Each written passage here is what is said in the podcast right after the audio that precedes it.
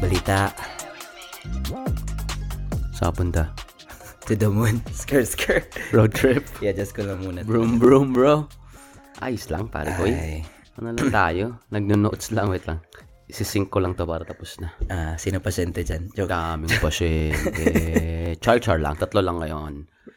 Dapat ano eh, di ba, di ba kakauwi lang natin sa cruise nung Monday? Oo nga. Ang pasok ko talaga is Wednesday to Saturday. Nakalimutan natin nila sa opisina kasi bukas, wala akong pasyente. Ah. Kapag ganun, hindi ko napapaalala. Pero wala akong pasok bukas. Pero wala, wala pera. Okay lang. Ah, okay. Basta pahinga. Daming friends. Ay, tama Daming nga, no? tambayan. Magsabi, di ba sabi mo, mag, ano ka? Ah, so di ka na on call. Hindi, hindi ako on call bu- uh, this weekend. Hindi mo talaga ako on call, pero magkatrabaho sana ako ng 4 days this weekend. This week. Kasi nga, di ba, kakauwi lang natin ng cruise ng Monday. Ah. Tapos Tuesday, hindi ako pumasok. Pasok ko dapat Wednesday to Saturday. Ah, so nag-volunteer ka nito. Oo, nag-volunteer ako para 4 days ako, pero okay na rin. Okay na rin. Okay na rin. Di ba yun annoying? Hindi. Yeah. Ano sa Discord? Akala ko on call kayo, di ba? Kasi every 8 weeks kata or every... Every 2 months. Every two oo. months. Tama, 8 weeks. Wala, wala pa eh. Okay lang yan. Maganda yung, maganda yung di on call. Goods ang... Goods Ah. Nakakapagod yung ano, pre, on call ka. Para nakaka-drain ng kaluluwa. Isipin mo, kasi pag on call ka, ang labas nun, that weekday, may pasok ka. Mm. Tapos yung weekend, may pasok. Tapos the, weekday after nun, may pasok na naman. So, 12 days. Di ko yan. Di ba? Ah, nakaano na ako. 10 days siguro. Yan yung most. 10 days. Kapagod din. Kapagod, bro. Si Ruel, ganyan schedule, di ba? Ewan ko, kaya, kaya option ako. Utang ina. Oh, sa, sa cruise natin, daming ano, daming nangyari. First time natin. Grabe, first time yung cruise na napakasaya. Kung hindi pa kayo nakakapag-cruise, mag-cruise na kayo. The best. Feeling ko ha, may nakausap ako eh. Ah, Kasama ko sa trabaho. Sabi niya, mga 6 times din siya, 5 times. 7 to 8 days daw. Yun ang the best. nila palagi. Oh. Yun ang, okay, yung ginawa natin is five days, di ba? Thursday to Parang Monday. ganun na rin. oh. Oo. Sarap, pare. 4 nights, 5 days. Yeah, yeah. Sa akin kaya siya the best is, isipin mo, lahat ng kailangan mo nasa isang lugar lang. Ano ibig sabihin nun? May tulungan ka. Mm. May liguan ka. Pagkain mo unlimited. Drinks mo unlimited. May swimming ka. May comedy show ka. May bar ka. May casino ka. May may mga parang casual eating. May games, may games. May formal eating. May games. Diba? Activities. Daming activities. Nagulat ako dun sa app na every day of every hour, every day of every hour, makikita mo yung mga activity. Tap- Tapos kiklik mo lang, okay, gusto ko yan, gusto ko yan. Oo. Di ba? Siguro kung 7 days tayo na try natin lahat. 7 days tayo. Kasi feeling ko may day na ay mag-chill ka lang dapat, 'di ba? Tapos next time siguro pag mag-cruise din ako mag-book ng excursion. Sabi ni Tyler dito sila nag-book ng excursion through anong tawag dito? Through the cruise. website. Oh, to the cruise. Ka- kasi makapamura daw ka daw kung sa iba. Doon ka mismo. Oh, or pwede ka lang daw mag mag-sightseeing ka lang.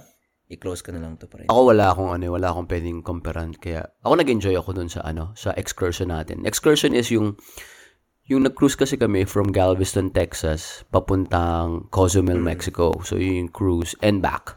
Yung excursion is yung nag-land kami sa Cozumel, pumunta kami ng Tulum, Mexico to see the ruins. Quintana Which is which is what? Total of how many hours lang tayo sa land? Mga 6 hours, 7 hours? 6 to 8 hours ganon.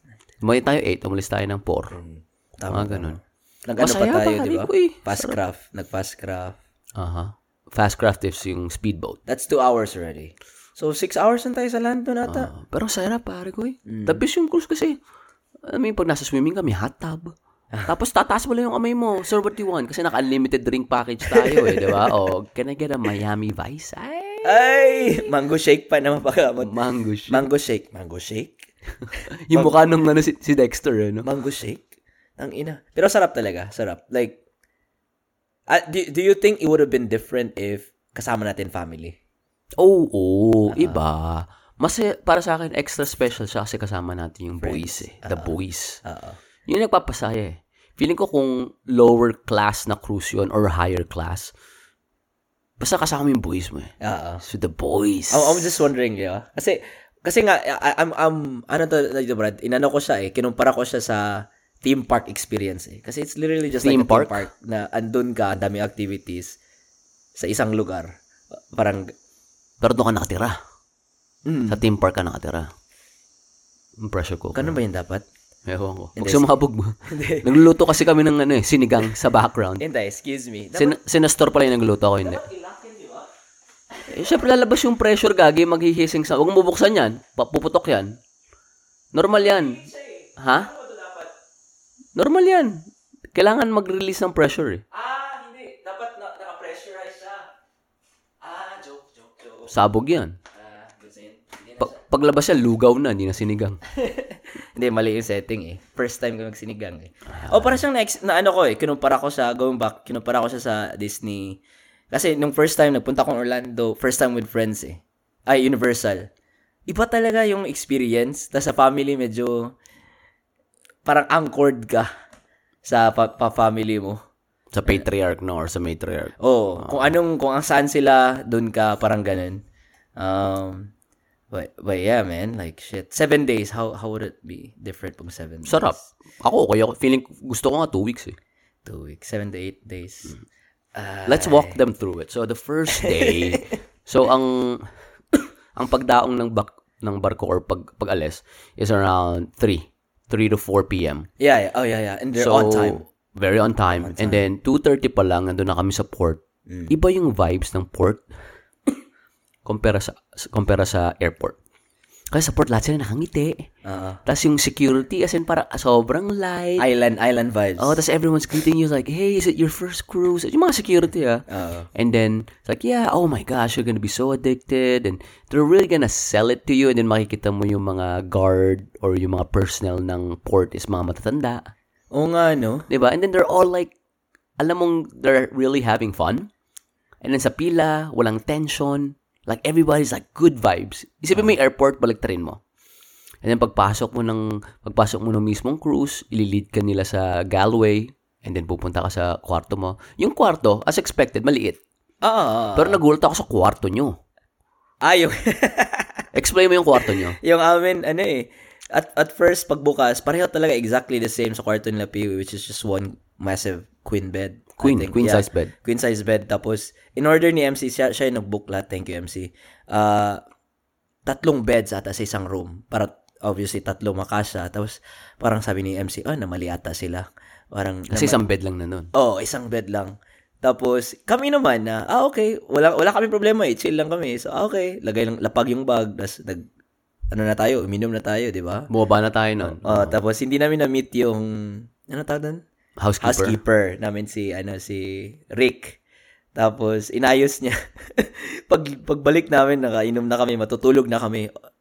Ano na, naka, sa wall, meron palang bunk beds. Eh, do you call it bunk beds? Or yeah, foldable bunk beds. foldable bunk beds na nasa side tas i- ipo-pull down mo lang tas boom very sturdy very um minimalistic ano ba tawag dun ergonomic char ano ba lahat pero yeah it's on the wall like in each corner in each, I mean on each side ipo-pull down mo lang tas andun Labas, tatlong kama. Tat- tatlong kama na tangina Tapos yung katabing kwarto naman nila is kami dalawa ni Andrew. Kasya Mm. kami sa isang queen sa queen size. Sobrang nakakatawa yung ano, nangyari kasi nakatabi mo yung dalawang sobrang malakas humilik. Si MC at si Rowell. ano-ano pa ko nun eh kasi yung logistics kasi kayo yung nasa ano sa kabilang room na kasi you, you only have a key card assigned to your room eh. Yan yung nainisip kong logistics eh. Tapos kung tutusin, pwede lang natin ipalit yung Oo, keys natin yun lang. eh. Oo. Gusto mo sila katabi. Nang ina. Siguro mga 20 hours yung sleep ko sa, Sa buong apat na, sa buong apat, apat na gabi. araw. Oo. Gagi si ano, Andrew on the best na ano, ka-roommate. Kasi ano lang siya, chill lang. Tapos pag natulog, sabihan nga, pre, pag umilik ako ah, yugyugin mo lang daw yung shoulder niya. Ay, kung sweet, kung sweet naman. Gusto mong spoon kita. Naka, naka, ano na, nakatanday na. Pero yeah, no, like, na-notice ko sabi mo na hilik. Sabi, Gago, Meron malapit, malapit humilik yung mga yun. meron Play mo nga yung hilik nila. Nasa cellphone mo ba ba? Andun, dito pa. Tapos sana ni-record ko ng ano eh. Tayo, hanapin ko. Gagi, i-record. Para, ah, kasi hindi nila magets na parang, ah, okay, humihilik lang. Di, ibang klase talaga. Parang ano, di ba? Parang, Chainsaw. parang chainsaw. Chainsaw. Sinend ko yun sa grupo natin, di ba? Tang ina. Yo, like, eto ah, may, meron akong, so, yung normal na hilik, which is kay Andrew, Na-record mo si Andrew? hindi, hindi. Pero yung kay Andrew, nakatulog ako eh. Nung, nung humilik si Andrew, ano lang, Humilik ka din eh. umilik ako. Humilik ka din eh. Ah, Ako, ako ata pinaka-late ng tulog nung last night eh. ito, ito, ito. Sino to? Si MC to MC. Ano pa?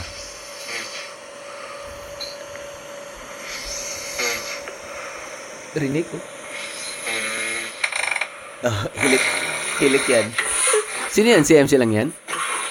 Silang dalawa na to. Remix! Pero si may- Rowel, si Rowel. Gusto ko yung Rowel. Yep, hanapin ko. Ma- ano pa yun eh? Ah, hanapin ko. Pero ma- ma- malayo na yun eh. Hintay ah. Pero si Rowel talaga yung pinaka, ano yung maingay. Pero na-worried ako nung kay Ruel kasi may time na limang beses kasi nagising din si MC. Ah. Nag-ano si Ruel, ah, wala nagihilik siya. Parang may bad dream siya. Tapos, no! Brad, so, Putang ina, nakakatakot. akala ko ako lang nakarinig eh. Alam mo yung parang nag gasping for air na. Ah. Ganong level. Tang ina, kakatakot. Tapos gulat na gulat ako. No! anong pala, gumising pala si MC sa isang lim- limang beses ko kasi gumising, nung di ba, naalala mo yung na, hindi na ako bumalik ng inuman tayo. Gumising ako, ginising niya ako 3. Mga 3 yun eh. Hindi na ako nakatulog nun. Tapos nakatulog na din sila, ano, sila Roel. Ito yung first night. Hindi, yan yung Saturday. Saturday night. Yan yung Saturday night na yung lasing na lasing na ako nun. Tapos natulog na lang ako. Ah. Tapos sabi mo, sabi mo, tulog ka pala. Tapos yun, gumising na ako. eh kasi sabi mo gusto mo kapagpalit pero doon ka natulog. Oo nga eh. Hindi ka na namin ginis, hindi ka na namin Na ano na ako. Ito, ito, ito, ito, ito, ito, ito. Ito yung kay Rowel na hilik.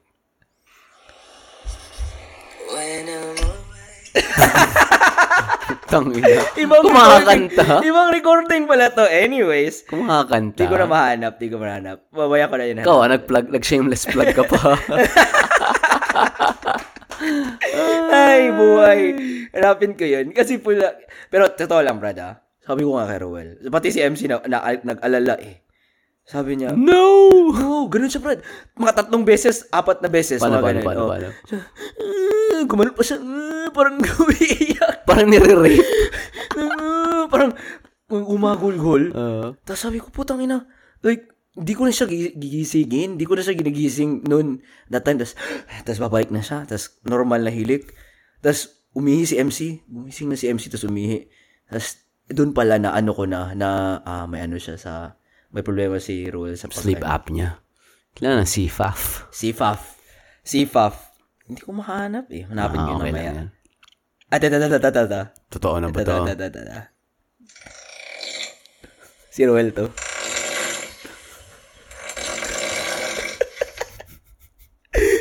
Parang generator eh. Parang motor. Alam mo, pag di, pag di umistart, hilahin mo. Yung, ano eh, yung pag ano ka ng pam, pambot ba yun sa Tagalog? Yung ano parang Yung motor ng boat. bangka, oo. Oh, bangka, oo. Di ba ano yung lubid? no! ah, puta ina. Pero, oh my God. First time ko yung ganun eh. Grabe yung hilig ni, ano, ni Roel. Pero believe ako sa room natin. Sobrang soundproof. Sobra, no? Hindi mo maririnig eh. Magsibakan kayo ng ano dun, yawa. Oo, marinig. putsang ina. Alam mo, magandang ano yan? Magandang ideya yan sa mga, ano, sa mga magjowa. Anan? Yung cruise. Ah, oh yes. Kasi ang dami mong pwedeng gawin eh. Mm. Tapos pwede ka rin kumilala ng ibang mga tao. Tapos, pag may nakilala kayo, sabi mo, oh, pupunta ka ba sa karaoke? Punta tayo Sa dun. Imperial Lounge? Oh, kita kayo tayo doon. Oh, Tama. kita kayo tayo. Oh, oh. Magla-lunch, magdi-dinner ba kayo? Sa kayo magdi-dinner? Sa may buffet ba o sa may formal? Ah, sa formal. Oh, kita tayo sa formal. Tama, no? Daming pwedeng gawin, bro. Ah, It's like a city on itself. carnival. Carnival. yung carnival cruise daw kasi marami mga ano, mga baby. Maybe. Mga baby. Baby ba? Mga baby. Mga ano, mas ma, mga, pa- mga pang, mas mapupusok daw yung mga nandun. Diba sabi, kasi yung cruise, yung crew kasi ng cruise is about a thousand. And then 400 doon is Filipino. Oo, di ba? Sa count dun. Oh, so ang dami namin nakausap na Pilipino. As in, waitress namin, Pilipino. Blackjack dealer, Pilipino. Ah, Waiter bartender, waiter, cleaner, lahat. Tas yung- Pilipino. yung... nurse, pati doktor. Oo nga, oh, pati doktor, holy shit. Kasi nga yung ano, yung name tag, nakalagay kung anong country. Yeah. Which is very helpful. Oh. So, nakalagay sa'yo, Nestor, Philippines. Philippines. Ah. ano ba? Pilipino? Pilipino? ah, magugulat sila, no? Parang, te, salamat, ah. Oo. Pilipino. Pil- Pero nakaka-proud din, no? Nakaka-proud. Isipin ko, saan kaya galing yung doktor? Pilipinas licensed or dito kaya? Pilipinas license siguro. Hmm. Kasi, ano, yung may kaklase ako na neuro siya. Nag, ano siya, nag-doctor siya sa cruise. Oo. Ah. Siguro sa iba yung law sa international waters eh. Ah. Di ba nga? Kaya nga pwede mag-casino doon. Kahit galing sa Texas. Di ba sa Texas walang casino? wala, wala, wala. So, kahit galing sa Texas yung yung boat, dahil nasa international waters, pwede, nga mag-casino. Alam ko din sa Florida eh, di ba? Hmm. Ganon din. Ano kayo mga, ayo, Caribbean ba yun sa Florida? Ano yun sa Florida? Caribbean, punta sila ng, ano, punta ng Bahamas. Ganun. Mga Jamaican cruise, mga ganun. Ah, ah. Malayo ba yung Jamaica sa atin? Hindi ko alam eh. Hindi ko. Basta alam ko nasa Caribbean yun eh. Nasa Caribbean Islands. Ah, gusto ko mag-try dun. Dami yung mga ano. Pero, eto ah, hindi- not, not to be like, this is just me kind of like observation-wise. Siguro mga, maliban sa crew, siguro people na nagbe-vacation dun sa cruise, mostly puti. Puti talaga. I don't know if you noticed. It's a, I think it's a, It's a white- white- yeah, it's a white, people thing. thing, Yeah, yeah. yeah, yeah. Grabe, no? Like, sabi ko, di ba na-mention kin sa'yo, Brad, na, Pucha, da, daming puti talaga. Mhm. Maliban sa puti, tapos, ano, maraming, maraming, I think yung itim na group lang is just the one big itim na group. Yeah. Uh, probably husband, a couple of outliers na husband ng, husband or wife ng, ng iba. Ng itim or puti. Ay, itim. Wala na experience yun. Alam mo, isa sa paborito ko, the way we started it eh. Kasi 'di ba Thursday afternoon yung ano natin, yung alis natin. So, Thursday morning pa lang, pumunta tayo sa may Pier 8. Pier 8, yung Filipino seafood restaurant. Tong ino, sinigang. Recommended yun. Sinigang na hipon. Tapos alam agad ni ate, eh, di ba, na, may-ari ng Filipino, di ba? Nakabantay. Alam niya agad, Filipino, ah, she hooked us up. So, alam mo na to, sinigang to. Ah, Tapos yung red snapper na deep fried na buong red snapper ah, from head to tail ah. Tapos alam mo yung hindi ka, hindi tayo parang tinake advantage. Di ba? Alam, alam niya talaga, oh, enough na to sa inyo. Parang, ano niya talaga, parang tatsa na niya, di ba? Ay, tatsa, tama. Alaga. Oo, oo. Pati yung kanin. Kanin, sakto lang. Oh, lima sila. Oh, mga sampung kanin yan. Ginayin ng mga yan. Agad-agad, no? Di- Oo, alam niya na. Kasi kung iba pa yun siguro, ah, in-oversell tayo. Parang, oh, ito, you guys need this too. Sana, no, no, no, tama na yan sa inyo. One Sakto pound, lang. no? One pound na prawns sa sinigang. One pound na Calamares. calamares. Tapos red snapper. Buong red snapper. Putang inang red Tama, snapper. good, yun. good. Napakasarap. Nung nagsinigang kami dati, hindi shrimp eh. Ano siya, red snapper. Sarap din. Eh, sarap na yan. Sarap din. Sarap. Kasi yung red snapper eh, hindi siya didikit yung buto eh. So, Hmm. hindi ka mag-aalala. Kagaya ng salmon. Ay, sam salmon nga, salmon. Pero parang ang sayang kasi kung salmon eh. Eh, okay lang yung sa amin. Nakatikim na. Red snapper, di pa ako nakakatikim na Na sinigang. sinigang. Red snapper, mas masarap talaga siya i-fry. Hmm. Kasi yan yun, di ba, sa mga insect, yung i-deep fry, tapos lagyan ng sweet and sour sauce. Ooh, sarap. Yun. Ano favorite part mo dun sa sa cruise? Sa mga nagawa natin? siguro yung ano, yung karaoke.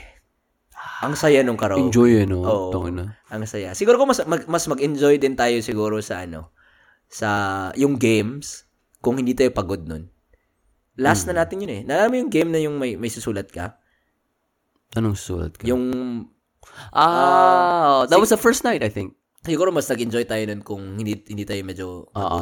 Yung game is parang may tatanong siya tapos tama kayo kung majority. Majority wins. Ah, So if there's a question like, hey, what's, you know, what would you do if the boat sank? tapos random just any Random, answer, ah. any answer.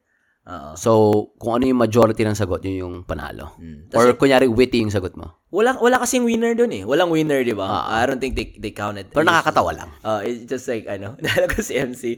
So, you know, who would you throw out first sa ship? Parang ganun, di ba? si MC, ano na siya eh, lasing na siya nun eh. yung tulog na siya. Tapos, um, gumagano na lang. Tapos, nagsabi, Trump, ay, ano na yun? Biden, Biden, Biden, Gumising siya, yeah! Tapos, parang natulog siya ulit. Tapos, may isang answer na Trump yung ito-throw out. Sabi niya, boo, gising siya ulit. Sabi niya, boo. Tain na si MC. Sobrang Oh, si MC, nakailang beer si MC nung first, first night. First or second night? Second night.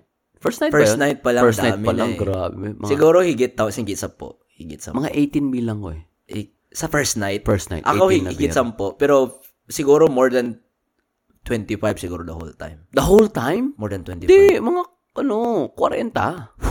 The whole time? First night pa lang 18 na eh. That's, yan yung parang worst. Hindi lang siya uminom nung last night na eh. Ah, tama. Oo. Oo, kasi nung nag-umagahan tayo, nag-breakfast tayo, beer siya agad eh. Beer kagad siya. Ah, beer Kasi ano, lahat ata tinipan niya eh. Yung lifeguard, tinipan. yung waitress, tinipan.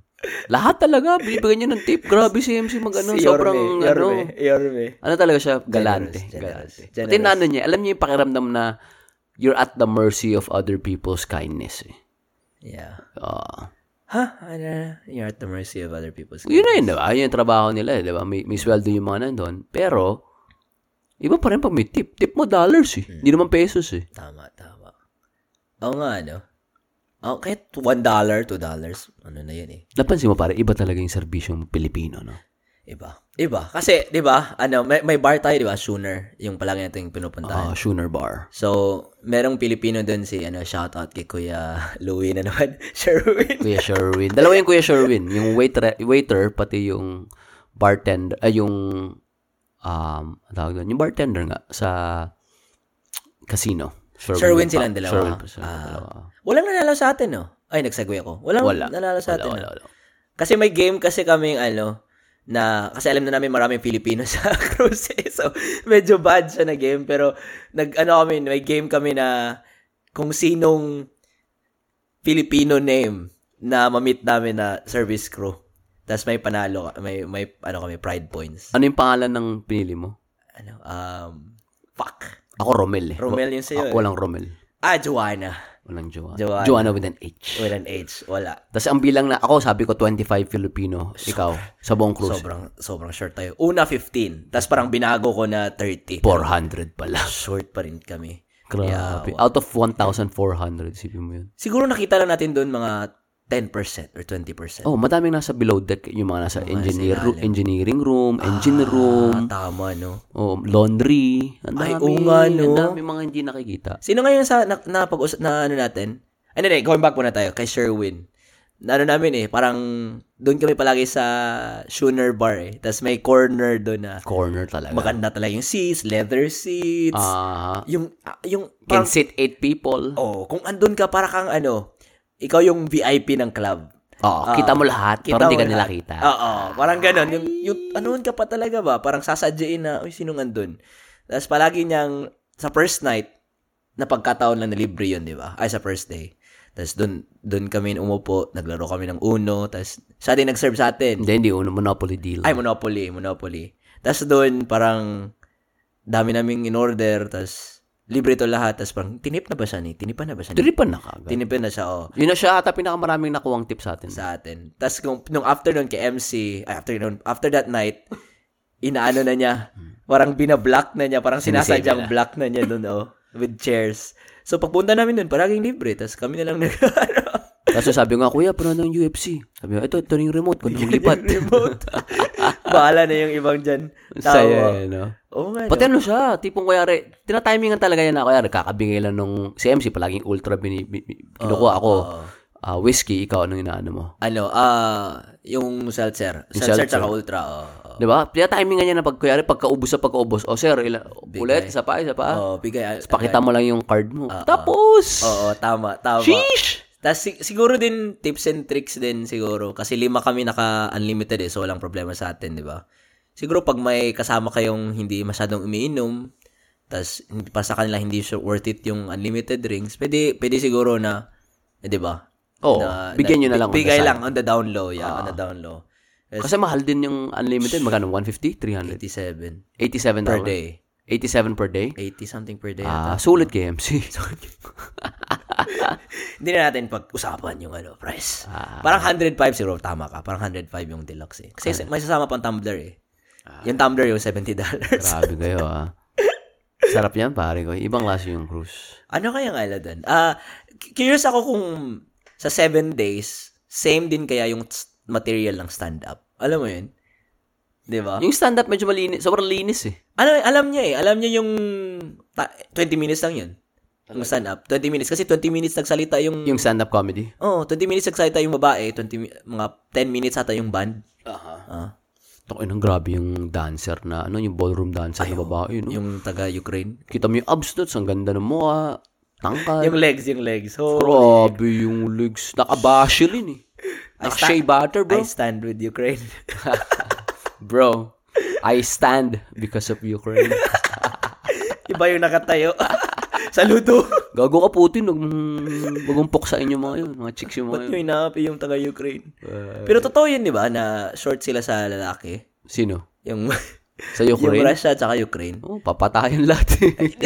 Pero ayun yung alam ko eh, di ba, na kaya uso yung mm, mail order bride sa Russia at Ukraine. siguro. siguro. Pati yung world itself, mas maraming babae kaysa lalaki. Ah, sa Pili- Pilipinas. Ay, iba pa rin. Short yung Kaya kailangan mga, kailangan chicks ka.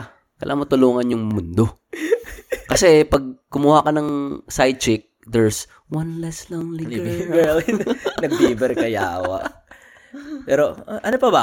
Ano pa ba sa tingin mo? Ano makakatap ng, ng cruise? Eight-day cruise. Eight-day cruise. Eight. Hindi, actually, ngayon, yun yung top, ano ko, top one ko ngayon sa mga mga bonding moments with the boys. Kasi, nothing can beat it eh. Kasi mo lasing ka. Nasa isang lugar lang kayo, di kayo kailangan magmaneho. Um, pagkasama mo yung mga boys mo, oh, oh, pupunta tayong comedy. Yung iba gusto lang tumama sa ba. Okay, kita-kita tayo mamaya. Hmm. Yung proximity, Ang lapit lahat eh. ang lapit lahat. Tapos, hindi, nainisip ko din, all-inclusive resort, hindi rin kasi wala masyadong entertainment. Yung, yung resort is on itself maliit. Yung cruise kasi, putya, ilang levels? yun? 12 floors. Oo nga. Yung cruise. May arcade. May arcade pa. Tapos may slide pa papuntang swimming pool na hindi natin na-try. No nga, no? May boogie board pa. 24-7 na pizza place. Ah, and sandwich. Sandwich. Tapos may ano pa? Silent disco. Ano yung pinakamagandang cruise? Kaya curious tuloy ako. Tinignan mo? Hindi, ko tinignan. Sabi ni MC, di ba? Ayoko malaman yung mga presyo ng binayaran niya. Celebrity daw maganda. eh. Celebrity? Ah. Hindi pa tayo in-invoice ni MC. Maganda yung ano. So, nag, tinry natin yung Royal Caribbean, which is very, very nice. Yo. Ano yung pinamaganda? Ganda. Yung Vikings. celebrity, oh. Celebrity. Celebrity sabi niya maganda din. Sabi, oh, top daw, top. One of the top. Tignan mo lang yung ano, fine dining. Oh, goddamn. Yung fine dining lang yan, ah. Ah, parang sa atin lang. parang sa atin nga. Ay, talaga? In a way, oh, maganda yung fine dining natin eh. Balita ko may, may lechon no dito, eh. Char. Pati kain lang tayo ng kain. Oo nga, Di no? ba? Sa, kasi may ano guys, pagpasok nyo, may iba-ibang sections of food. May formal dining, may buffet, which is ibang floor. Tapos merong casual dining, which is yung mga pizza, mga sandwiches. Oh, wow, ang ganda nga nito. Apat na jacuzzi, Brad. sa Apat na adults. jacuzzi. Yeah. Pero kung titignan mo, pare-pareho yung, yung Lay- style. layout, layout. Layout. Oo. Oh, layout. Pero iba-ibang style. Ganda, pare ko eh. Ay. I would definitely suggest for for girls or guys or whoever na gusto talaga mag-bonding. Mm. Batch, ayun, sa, for my bachelor party nga, yung cruise. Kung may mga ganun kayo celebration, panalo, Brad. Maganda. Maganda. Huwag nyo lang kalimutang bumili ng Dramamine, yung anti-motion sickness Yung na sticker. patch. Yan na ba yung sticker? Dramamen talaga tawag nun. Dramamine yung, I don't know if it's the, the generic name or brand name, pero yun yung si-stick mo sa likod ng tenga mo para hindi ka mahilo. Kasi Same din yun sa ganun. yung, yung tinitake by mouth, yung tablet, Oo. ano yun eh, ah, aantokin ka. Ah. Aantokin ka talaga. Yung tinistick sa likod, hindi siya nakakatulog.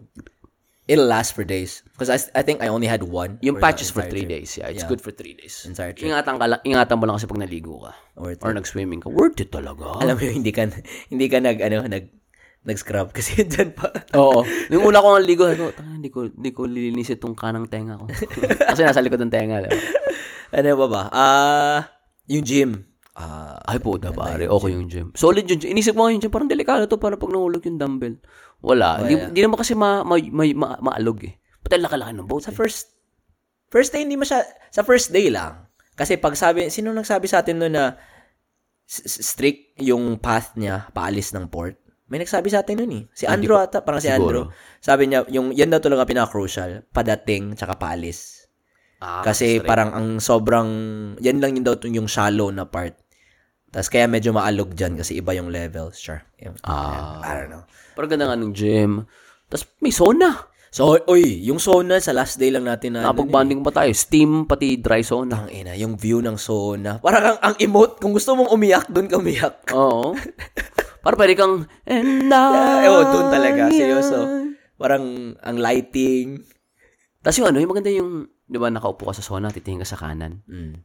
May dalawang circular na window eh. Yun nga, yun nga. Ah, ay, oh, hindi natin Drama. Oo. eh, no? Oo, parang ganun. Sauna. Naisipin ko rin, camping, hindi din. Hindi tayo comfortable eh. Hindi tayo comfortable. Camping pang mga mayayaman lang yun, brad. Ba't mo mga camping? Seryoso? Sino may mag-camping? Mga puti. Ah, yung may Eh, mga... tayo mga Pilipino, Oo. pumunta tayo ng Amerika para takasan ng camping. sila, gusto nila punta camping kasi di sila nakatikim noon. the opposite, the law of opposite. De, titignan mo, eh, stereotype. Ah, ah, Diba? Kung titignan mo, ah, ah. mga itim ba mahilig mag-camping? Hindi. Hindi. Di ba? Di ba? Kasi gusto nila may bahay. Eh yung mga puti, gusto mag-camping kasi alam mo yung kinalakihan talaga nila talagang alam mo yun, suburb. Di ba? Tama ka, tama, O tama, tama. mga itim. Ayaw, majority sa kanila, ayaw lumalangoy. Oo. O, alam mo kung bakit. Kasi, alam mo yan, Brad? Alam mo yan? Di ba nasabi ko yun sa'yo, di ba? Mhm. Na parang, speaking of generational trauma, I think Mm-hmm. it is one of the proof din. Oh, Kasi kunento yun ng isang friend ko na itim eh. Sabi niya, there's some truth to that and possible reason daw is yung mga ancestors daw nila, Yeah. kinuha, kinidnap sa barko, tapos parang, yung parang force them to suicide is just magpa-drown na lang. Mhm. Tatalon sa ano. Pati isipin mo sa kanila, from Africa to America. Europe, Ah, ay, and Europe. then Africa to America. Boat lang. ah. ang laking voyage nun. Oo, tagal. pati ilang ilang daan to libo ang namamatay sa kanila. Oo. Hindi naman porque hindi naman 100% mga kaya kumuha sila ng 100 na Africans. Sa tingin mo 100 pa rin yun pag dumaan Hindi, sa hindi. Hindi na. Siguro mga 25 na yan or 30. Dati pa na yun, di ba? May scurvy pa dati. Scurvy, yes, number scurvy. one. Uh-huh. Tang ina, no? Pati yung hilo. Isipin mo, isipin mo, buwan ang binabiyahe ng mga Tapos yan. susuka sila, tapos ah, dehydration. Tama nga, no? Sa mamatay. Generational trauma nga siguro. Bro, Ayaw na lumangoy. hindi lahat, pero stereotypes they exist for a reason. For a reason, yeah. Asians can't drive, you know, yeah. Uh, meth heads, yung puti, di ba yan ba yung isang Ah, uh, stereotype? Pati mga mass shooter, may nakita ka lamang itim na mass shooter. Bihira. Bihira. Bihira. Tama, tama. Sino ba? Ah, kausap ko yung ano ko. So, nung dumating tayo Monday, di ba? Tuesday, dumating yung handyman namin kasi pinapaint namin yung, yung loob ng bahay. May mga pinagawa kami sa bahay. Nagkukwentuhan lang kami. No. Mahilig kaming, pares yung pinag-uusapan namin about parang society lang as a whole. Oo. Sabi, pinag-usapan namin na alam niya kasing galing akong Pilipinas. Siya naman, ano, Amerikano siya, pero heritage niya is Romanian and then nag-army siya so he's very familiar with the Asian culture. Ah, So parang nasabi nga niya na parang dito sa Amerika, iba yung mga pinoproblema nila. Kasi sa third world countries, ang iniisip mo talaga is yung survival, 'di ba? Yung food, yung pera, yung matitiran mo. So that's your problem, 'di ba? Wala kang time para to stop and dwell and think about trauma, anxiety, depression. Kasi wala kang ganun eh. wala, wala. Wala kang ganun kasi hindi mo iniisip. Hindi mo iniisip kasi iba yung priorities mo. Pero dahil lang buhay, sabi niya, life has a way of balancing things out. Like if you're an American born in America, you are very sheltered. Like your share of troubles in the world is your anxiety and depression. Yeah. Sabi niya, sabi niya, that's why I always keep myself busy. Sabi niya, I know how lucky I am compared to the whole world. Sabi niya, I know how lucky I am how the whole world is propping up on how I live. Sabi niya, you know, China makes all my my my things. Sabi niya, um, Eastern Africa is, you know, cobalt mining, making sure I have the cheapest iPhones, the best TVs. Like the whole world sacrifices a lot for America. And we, sabi niya, if you haven't been outside of America, you don't know that. But I know that. So, the only thing that could get me is anxiety and depression. Sabi. That's why I always, welder siya by trade. Ah. Aside from welding, nag-handyman siya. Sabi niya, I always keep myself busy because I know once I stop and once I, sabi niya, life here is very cushy. Sabi niya, yeah, we have problems, but what are our problems? Spending money that we already have? Tama. na, oy, may, ano tayo, may insurance, mag, mag, mag-expire yung insurance ko by next month. Ang tanong, may pera ka ba para i-renew? Oo. Pero pag nasa Pilipinas ka, May insurance ka? What? Wala, wala. What? Yeah, di ba? Wala na. What? Yeah, oh. Yeah. Not everybody has pag-ibig, di ba? Di ba? Pag-ibig super cheap. Oh no, is it pag-ibig? PhilHealth? Anong difference? May Basta- pag-ibig, may PhilHealth. Uh, feeling ko more of ano yun, parang societal, uh, parang social security. Yung sabi pag-ibig. mo, uh, PhilHealth, yeah, the PhilHealth is the insurance. parang medical. Not everybody has that. Not Pinas. everybody. Yeah. Yan, because, ba't mo iisipin nyo kung wala ka nga kakainin mamayang dinner eh. Hindi ka nga kumain kagabi. Yeah. Diba? Hindi mo isipin. yun. Tama, no? Is, is, ano siya? Romanian born? Rom, Rom, Romanian. Heritage lang. Pero dito siya lumaki. That's and then he traveled through army. Ah, ah. Siguro. Yeah. Best friend niya, taga Guam, na Pilipino. Man. Yeah, you're right, dude. I mean, he's, he's right 100%. I'm saying 100%. Ang simple. Ako, naniniwala ako na yung mga ganong facts, yung mga stereotype nga. Kaya pag nandito tayo, bro, ito mga ginagawa natin, di ba? Workout tayo. Para pinapahirapan natin yung buhay natin. Kasi sobrang dali ng buhay dito. Di ba, to be honest, di ba? Tignan mo, ah, ano pinag-uusapan natin pag tayo-tayo lang? Kanina lang, nung nag-set up tayo ng podcast, anong sinabi mo sa akin? Anong gagawin mo sa gym? Ay, oh, ano, hindi na ako mag-workout. So, na na ako. Hindi, hindi. Sabi mo, di ba, pare, ibahin ko yung ano ko, ibahin ko yung program ko. Ay, oh, yan, oh. Diba? Parang yun ang ano mo ngayon, yun ang task mo, di ba? Ah, Di ba parang, isipin mo yung task mo ngayon as opposed yung task mo nung nasa Pilipinas ka. Anong mga pinaproblema mo nun? Ano? Or ano yung mga dapat mong gawin nun? Wala, gym, gym lang, gym, may ano na ako, gym, gym lang ako, pero nag-aalala ako sa ano ko, sa, hindi, hindi sa gym. Hindi sa gym. Wala akong inaala. Ay, ano ako? Sa Pinas? What do you mean? Like, tignan mo yung problema mo ngayon. Like, a while ago, you were saying, like, pre, Ah. ayusin ko yung gym ko. Um, imbis na palagi ako nasa gym five times a week, magki three times a week lang ako. Focus ako sa strength training. Tama, tama. Tignan mo yung, yun yung ano mo ngayon eh. Yun yung focus mo ngayon eh. Ah, dati? As opposed nung nasa Pilipinas ka, Dat- iba. Dati, dude, like, magji-gym ako para, just not the gym. Kasi for me, gym back then was not as big as now. Pero back then, malaking problema ko para paano makapunta ng Amerika. Para gumanda buhay ko. Ah, Yan diba? talaga. Is either magdoktor ako or pumunta ako ng Amerika. Nandito ka na. Tapos madali na.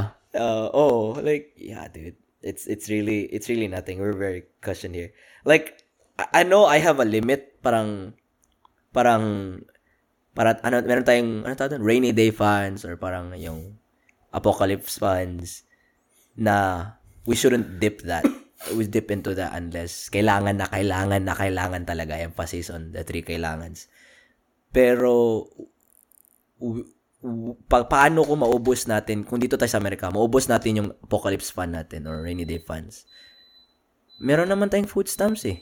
Aha. May food stamps tayo. May safety net. We have experience in our jobs, you know, na we could probably, probably, you know, find a job in less than a year, you know, in if all the stars are aligned. Parang ganun. Pero sa Pilipinas, hirap yo. Wala. Wala kang ganyan eh. But is it so bad? Is it so bad that you fuck up in America after being here for more than 10 years only to find yourself back to step one? It's not that bad because you already did it. Yeah, yeah, yeah. You were step zero. The fact that you're here. Ito ah, Step zero. one of, well, di naman biggest lie. Yeah. Pero sometimes, ano may pagkayari kinakausap natin yung mga tao sa Pilipinas na sinasabi natin na hirap ng buhay sa Amerika. That's one of the biggest lies para sa akin. eh. Alam mo kung bakit? How hard? Compared to what? Relatively dito. Dito lang. Com- yeah, Eh. relative lang sa Amerika. Oo. Pero, don't tell me na galing kang Pilipinas katulad natin. Oo. And then, sasabihin mo ngayon, pre, hirap sa Amerika. Compare sa, compared doon nasa Pilipinas ka, Oo. So pumunta ka ng ibang bansa, lumayo ka sa lahat ng kinalakihan mo para malagay yung sarili mo sa sitwasyon na mas mahirap kaysa ano nasa Pilipinas ka. That's a big fucking lie. Yeah. Di ba? Ah, yeah. May, maybe re- relatively here compared to kasi hindi tayo daming factors eh. Tama. Pero like going into that microscopic scenario na sinasabi mo, like okay, we've been living here for like what? Close you're a decade already. Decade plus. na. Yeah. Ako 11 years na bro. 11 years na, ako 8 years. Skirt, skirt. Skirt, skirt. eh, no. Pero pag uwi tayo, di ba? Pag uwi tayo, anong masasabi natin most of the time? Pucha, ang hirap, hirap pag mahirap sa Pinas. Di ba? Kasi nakikita natin eh. Nakikita natin eh. Ako nga dito nung nag-HEB ako, I was hard. It was, it was, I was hard. it was hard nung HEB ako, pero, Tell them what HEB is. oh, Hindi HEB, nila alam eh. grocery, grocery. So, imagine, Parang SM. SM. mall. SM, Ah. supermarket. Oh. Imagine, nag, nagtatrabaho ako sa SM supermarket. Kumpara sa HEB supermarket na sweldo, oh my God, siguro mga times 5 sweldo ko sa is, sa- euro isang one week ko, parang isang buwan ng sweldo sa Pilipinas. Pati sa tanda mo sa SM Supermarket, 'di ba? Ikaw dito may insurance ka, may 401k ka, 'di ba? May mga may mga bonuses. Yeah, sa SM Supermarket, mga contractual lang yung mga 'yun. Talaga? Oo, bro. Ayaw nilang ko, hindi sila hindi, hindi kailangan ko kayo as full time kasi may mga benefits ka. So contractual ka lang. Dito at dito ako hindi ako hindi ako full time. Automatic may 401. Pero ma full time ako kung nag more than one year ata ako. Which is at least may assurance pag one year. Pero knowing that sa HEB ay sa SM. Uh, And for people listening, yung mga taga Pilipinas, 401k is ano yun, uh, retirement account yun para eh, magsisi ang ang idea niya is bata ka pa lang or bago ka pa lang sa workforce or nasa workforce ka, nagbibigay ka na ng pera for retirement. Tapos pwede mong itap yun pag 65 and a half years old ka na. Yun yung 401k dito sa Amerika. Ganun pala yun. Char. Di ba mga corporation gumawa niyan dati? Just to It's a... just to keep them from giving pensions. pension. Uh, Yeah. uh, But curious ako, Brad. Like, this is kind of like a segue, which I don't want to do it, but I want to. ano, ah, sa 401 mo, sa lahat na natrabahuan mo, kinonsolidate mo? mhm. Talaga? You kept up with it? Mhm. Tapos tinatransfer-transfer mo sa bago mong employer? So ngayon, yung huli kong mga trabaho, tinransfer-transfer ko. So ngayon meron akong dalawa. Yung consolidation ng past jobs ko and then yung trabaho ko ngayon. So dalawa lang. Ah, so yung sa previous job mo, hindi mo na i- kinuha muna? Ay, wait. Okay, so Oo. may trabaho ako ngayon, di ba? Ah. sa home health. May sarili akong 401k for that. Ah, okay. Yung lahat ng mga past jobs ko before that, kinonsolidate ko. So dalawa na lang yung dalawa yung 401k account ko. So Ah, mas madali siya matignan. Ah, so yung isa, yung yung consolidated, hindi mo na din transfer sa current Hindi ko na job? tinransfer. Uh, Ah, okay, okay. I mean, nandiyan lang naman yan eh. Ta- Di ko na, It's in the background. di ko na. Curious ako pag mag-retire ako sa future. Hindi pa ako nag-consolidate eh. Curious ako pag mag-retire ako sa future. Hindi magkakaroon ka ng separate checks. Yun lang naman yan eh.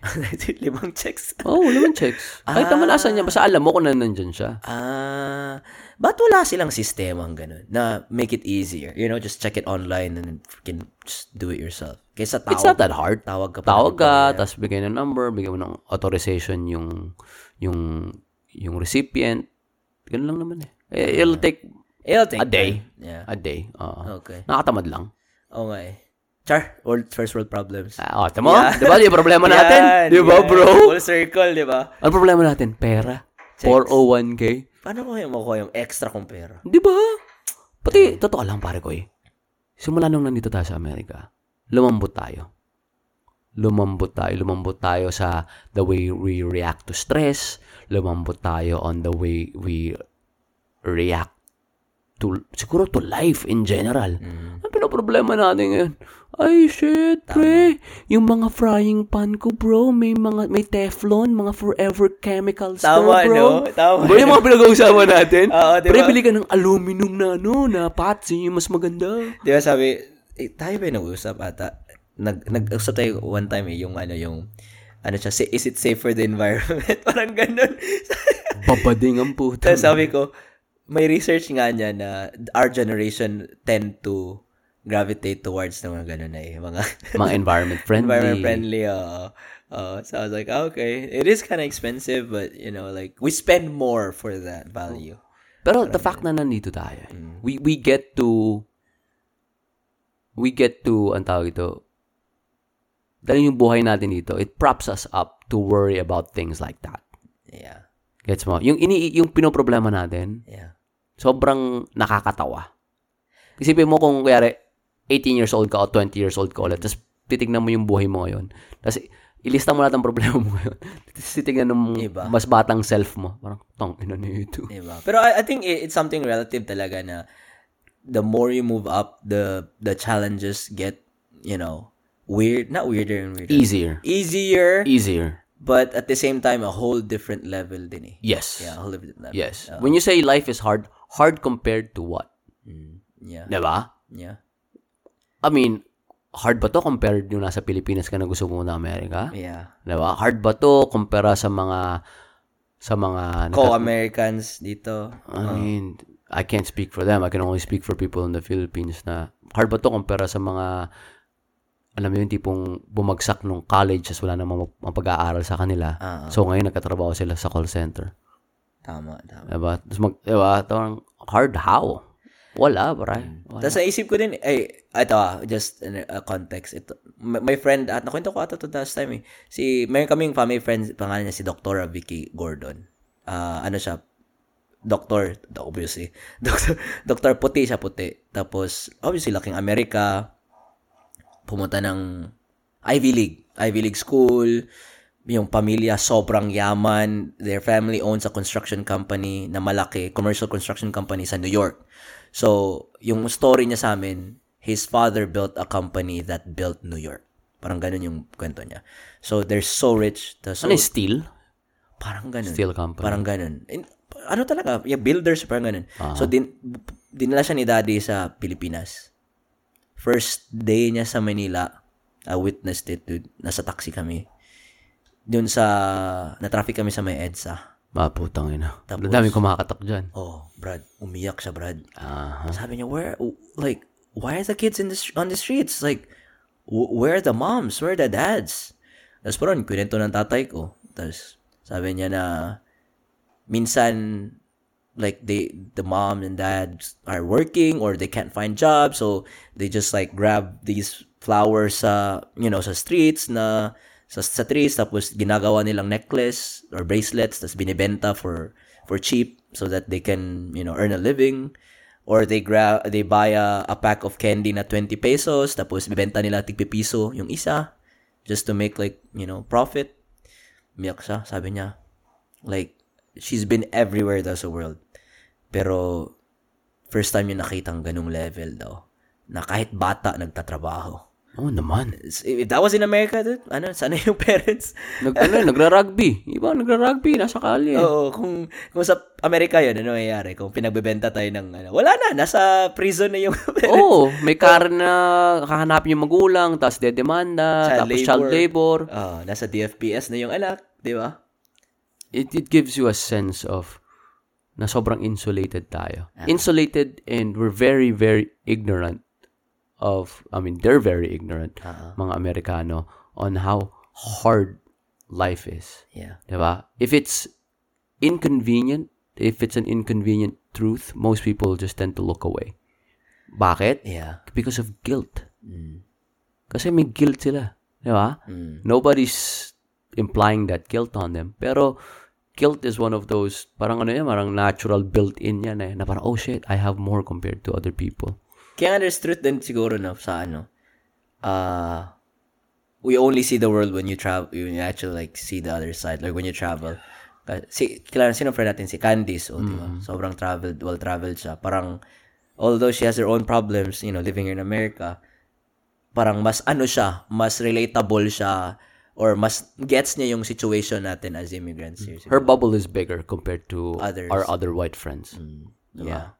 Lalo na tayo, tangin ng bubble natin. Yung mga kwento mo, kwento mo palagi nung dinala mo yung white friends, eh, yung mga friends ni Jen. Wow! Oh, sa Pinas, yung ang dami nilang sha- wow moments, yung is this even legal? Yung mga ganong moments. hindi ko makaka isa sa mga hindi ko makakalimutan yung nasa kanto kami ng Banawe Street at Maria Clara.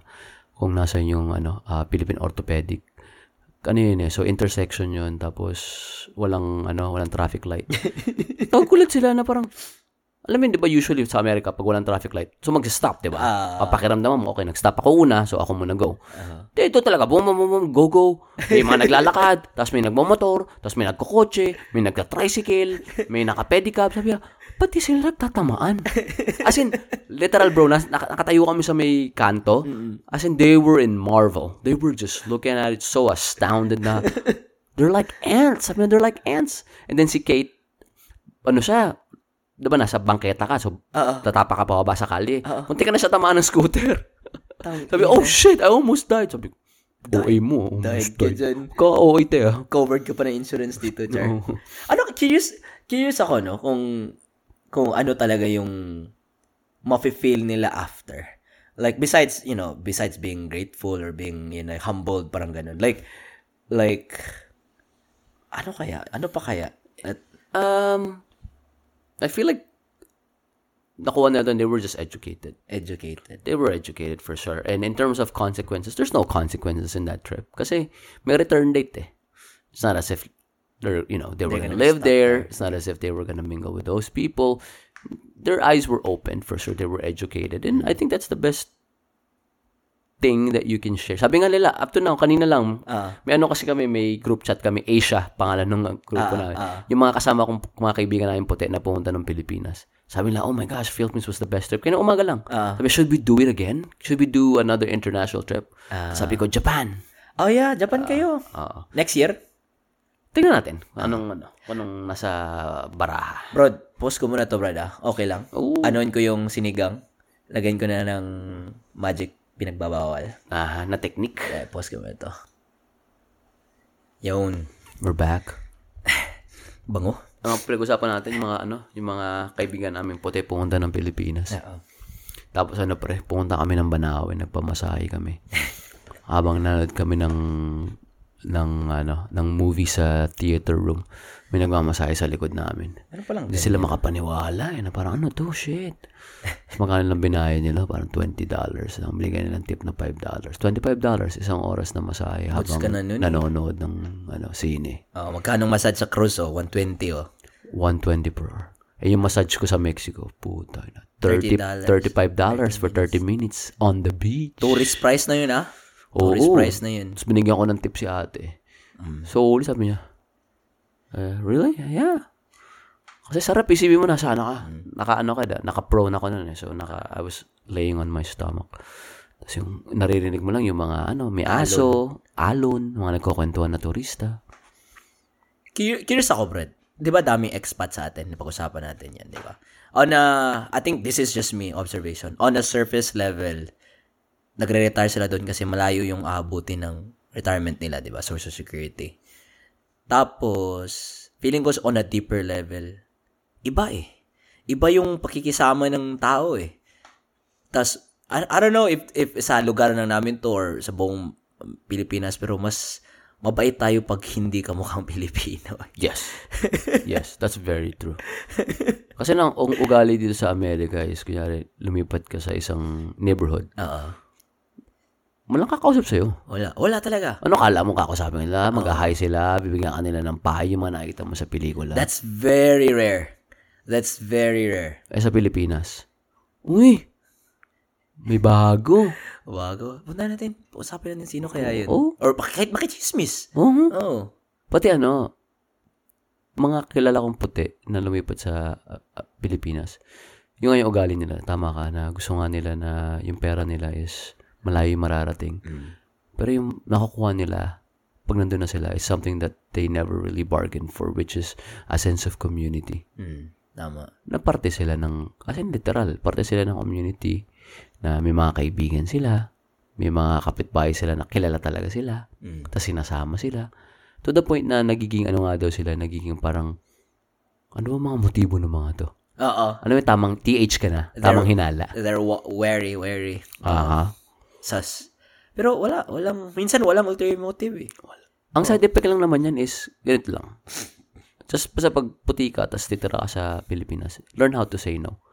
Kasi there will come a point, nahihingi ng pera sa'yo yan. Oo. Given eh, ganun talaga, may, ano eh, ma, mahirap na bansa eh. Just say no, tapos tambay kayo, pag hihingi, sorry, wala ako. Ganun lang. Buhay ka na nun. Tama, no? Kikita mo sa ano eh. May mga bar sa, yung kalimliman sa ano sa CDO. Mga bar sa Crustal. Crustal is very famous for red light district eh. mga bar lang na KTV bar andun. Dami mga Amerikano, nagsasanmig lang. May kasamang babae, minsan wala. Sila lang, inom lang, tapos ano kang trip nito? 'Di ba? Like, yun lang, chill lang sila. Ma- ma-feel nila na ano eh. Wala, ibang service din eh. 'Di ba? Sa atin iba. Iba, service Iba yung sa service talaga. Kaya pag umuwi nga tayo, palagi natin, pag umuwi tayo sa Pilipinas, palagi natin nasabi na, iba talaga yung mag-people watch ka. Iba yung pakiramdam na nasa mall ka lang and you feel like you're part of something bigger. Kasi sa mga nakikinig na nasa Pilipinas, kami, naakala namin na pag pumunta kami sa Amerika is magiging better yung quality of life namin. That's not true. Nope. No. Quality of life is mas bumaba. Down the drain. Overall, yung overall quality of life, no. Wala. Yeah. Wala. Yeah. Although we're making more money. Making more money. For sure. Yun ang talaga. Making a lot more money. Pero that's not directly congruent to quality of life. Mas magandang quality of life sa Pilipinas. Period. Kung ayaw mo maniwala, punta ka dito. Tapos pag-usap tayo after mga isang taon mong tumira dito. The, uh, I can back this up with ano din. I can back this up with studies din eh. Kasi, char, ano na, nagseryoso na. May mga journal. May mga, may mga peer review studies kami, bro. Eh. journal. May mga meta-analysis kami. I, it, I, I guess you guys know yung money doesn't bring you happiness. Definitely. There's a Harvard longest study ever, right? You know this, right? Yeah. Uh, I, I saw this on a TED talk and I actually like just read every year. Every year they update the study. Kasi nga longest running study, they started in what? 80, 30s, I think. 30s, parang 20s. 30s sa, ano, sa, sa Boston. Boston or Harvard, yeah. So they what they did was they followed a hundred, uh, hundred couple, couple hundred uh, uh, people, different walks of life, Different neighborhoods. different neighborhoods, so that parang wala talagang biases. Tapos they accounted many factors, many factors of what causes them happiness, what causes them sadness. They found out na social aspect, social factor is the biggest contributor to our happiness. Not money, not wealth, not status. You know, it's it's the social factor. And how is social factor sa Pinas? Dude, the place is so small. I mean, geographically, that it's. I know it's hard. Everybody's busy, blah blah blah. But it's a lot easier to meet somebody that you care for, you love for, you Late you ng Pinas eh. yeah. Yeah, pick upin ka lang or puntahan ka lang sa bahay, ganun or you know what I mean? Tap- Uh-huh. tapos dito sa Amerika, it's kind of hard. You're like, oh, even if me and Pee Wee live in the same city or neighboring city, dude, it still would take me 50 minutes, 60 minutes, tapos schedule na. Yung, I don't know, Brad, ang hirap talaga eh. Like, Ah. it's different eh. Wow. Pati ako, na, na, napakinggan ko yung study niyan years ago. eh. Kaya, ako, I live by that. I live by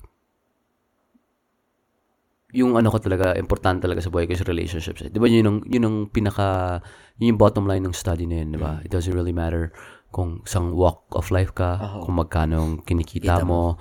Um, importante is the relationships you build. And it's usually your relationship with your wife, relationship with your kids, relationship with people that are, you know, just your neighboring, yun, mga tao na nakapalibot sa'yo physically. Yun pare. Totoo lang, di ba? Ito, pag lumalabas tayo. Every weekend, di ba? Dapat may lakad tayo. Dati, dati. Di ba? I mean, kahit naman ngayon, naman, nag-cruise tayo. Ay, oo. oo. Di ba? Every weekend may lakad. Walang two or three weeks na lagpasan, hindi tayo nag-get together. Oo. Dapat meron talaga at meron. Kasi yun ang pinaka-importante, pare. Oo. Yung kinikita natin, that's nothing. It doesn't represent who we are. It doesn't represent kung saan tayo papunta. It's nothing. Pinaka-importante talaga is, like, what do people talk about when you're not there? Yeah. Yun yung pinaka-importante. Yeah, and think about it too. Like when you say na, ah, yeah, I'm introvert.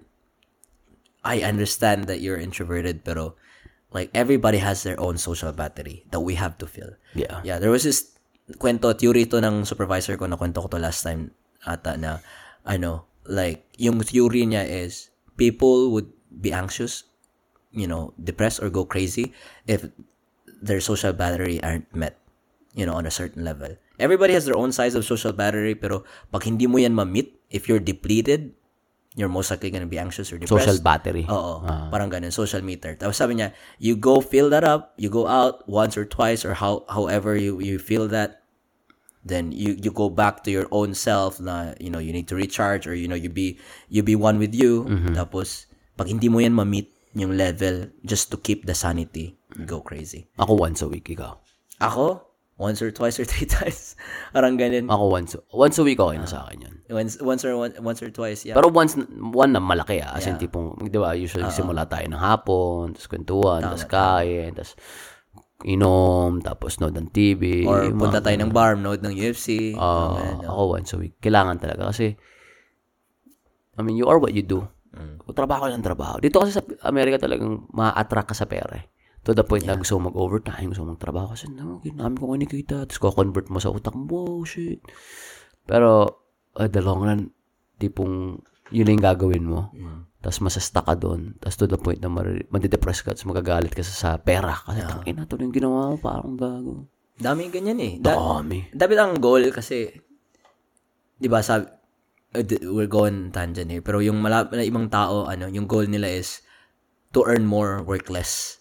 Na ganun. And then, they're starting to realize na spending time with family or people you actually care about is really, really the most valuable thing you can do. Yun ang alam mo na kung medyo doon ko nga nakikita yung mga tao na pag, kasi may mga levels yan eh. Di ba, pagka-graduate mo lang, gusto mong, sige, akin lahat ng shift. Di ba, pinagpapalit mo yung oras mo para sa pera. The more time you devote on work, the more money you get. The more money you get. Alam kong nasa mataas na level ka na, pag yung sinasabi mo na is, gusto ko less time na I devote to work, pero the more money I get. Yeah. That's, kasi na-realize mo na na, ang pinaka-importanting value talaga is yung time. Yeah. Plug ko rin yung ano sinabi mo last time nung isang episode na. Sige, pare, pare, plug mo. si Ruel pala, hilik ni Ruel. hindi, hindi. Feeling, I don't know ah, kung, rem- kung ma-remember mo to, di ba naalala mo sa akin, na- naalala mo ng one time episode natin, tinanong mo ko, anong number mo when it comes to like, you think na goods ka na sa savings. Ah. Ah, di ba naalala mo to? Tapos parang sabi mo, dati, I used to aim for parang 2 million, parang gano'n, or Hmm. a big number. Tapos sabi mo, nag-change na ngayon kasi yung importante na lang yun sa iyo is yung parang makastart ka ng family kay Jen, tapos makaspend time ka. I, I may be wrong kung ito eh. Yeah, ganun pa rin, oh. Parang ganun lang, oh. Kay Ganun, Jen, oh. friends, and family. Just establishing good, a good tribe. Ikaw ba? Ganun ka rin. Ano bang, nasa ka ba ngayon? Eh, fuck you all. Gusto ko 6 million. hindi, hindi. Hindi, may, Ano? may gano'n akong alala. Sige, go. Ikaw muna. Okay, okay. Ako, ako ngayon, like, I, I understand na, na financial is a big thing for me. But, really, what keeps me going, yung parang, it's like, alam mo yung may goals ka? Like, for, kunwari, uh, it, go, ito yung, ano, ito yung kotse. Kotse yung buhay ko.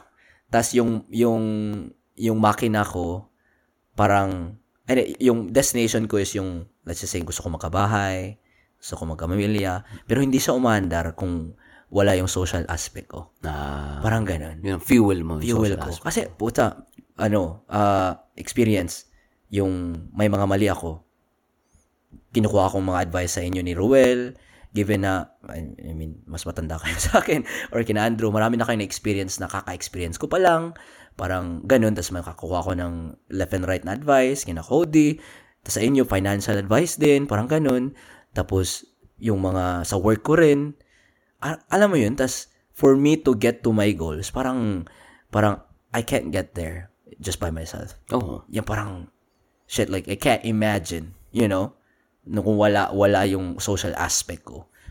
Dude, I'll probably be crazy. Nabangga na ako. Parang ganun. Ah? Nabangga na ako. Hindi pa ako nakadating. Parang ganun, nag-shutdown na ako. Or tipong umaandar ka pero isang gulong lang. isang, sa isang gulong ka lang. Unicycle ka lang. Tagal pa. Okay, going back sa may kaibigan ka. Ah, may kaibigan ako, pre. Ano. Pares, ah, una ko siya na-meet. Ano siya, sobrang wealthy na puti.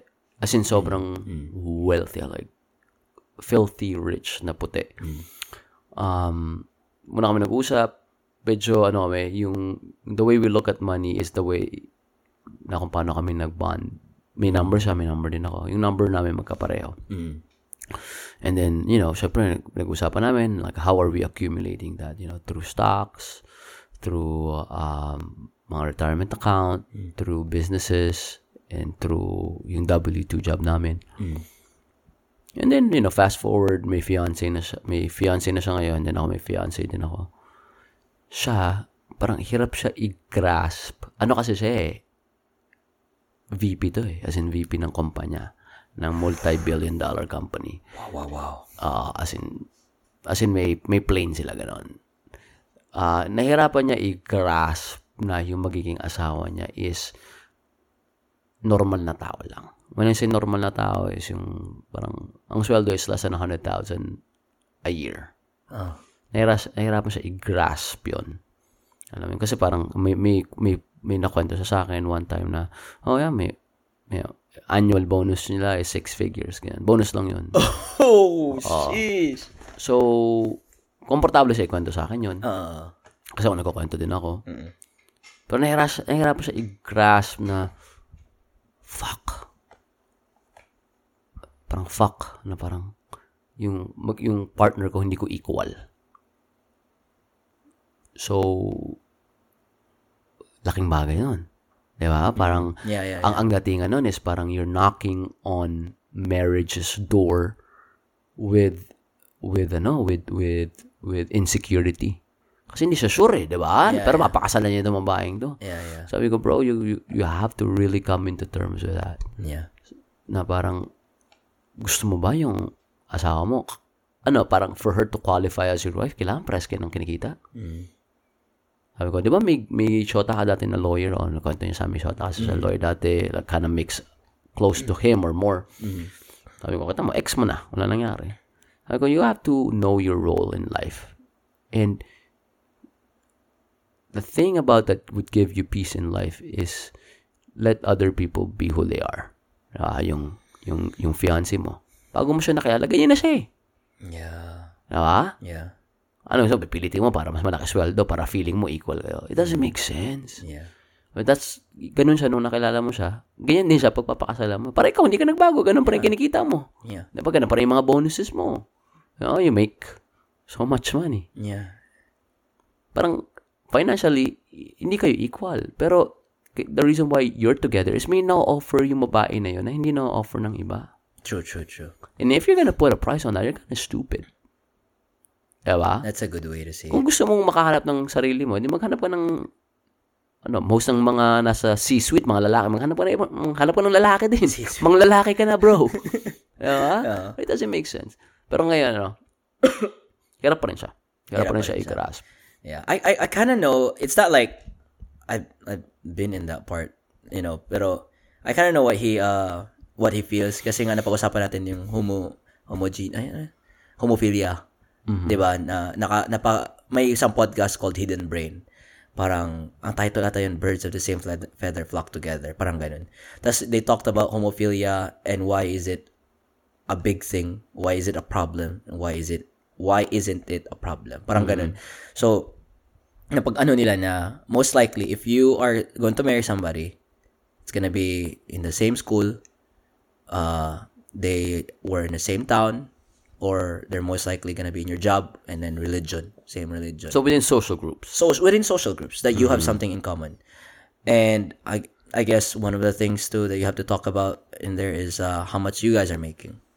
Um so they found out na tendency is hollywood is portraying different different stuff from what we actually experience in real life mo, pride and prejudice diba uh um the prince ano man tayo um princess and the pauper yun diba parang ganun Usually, ano, opposing social opposing. classes. Romeo and Juliet, parang ganun. Oh. Romantic eh. Romantic, uh, ano pa ba? Uh, marami, marami. Uh, to name a few lang.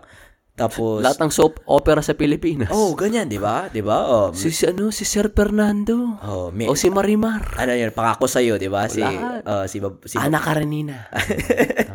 ganun, ganun yung level eh. So, Mula sa puso. halo, dami, we can finish everything. Pero sa Hollywood yan eh.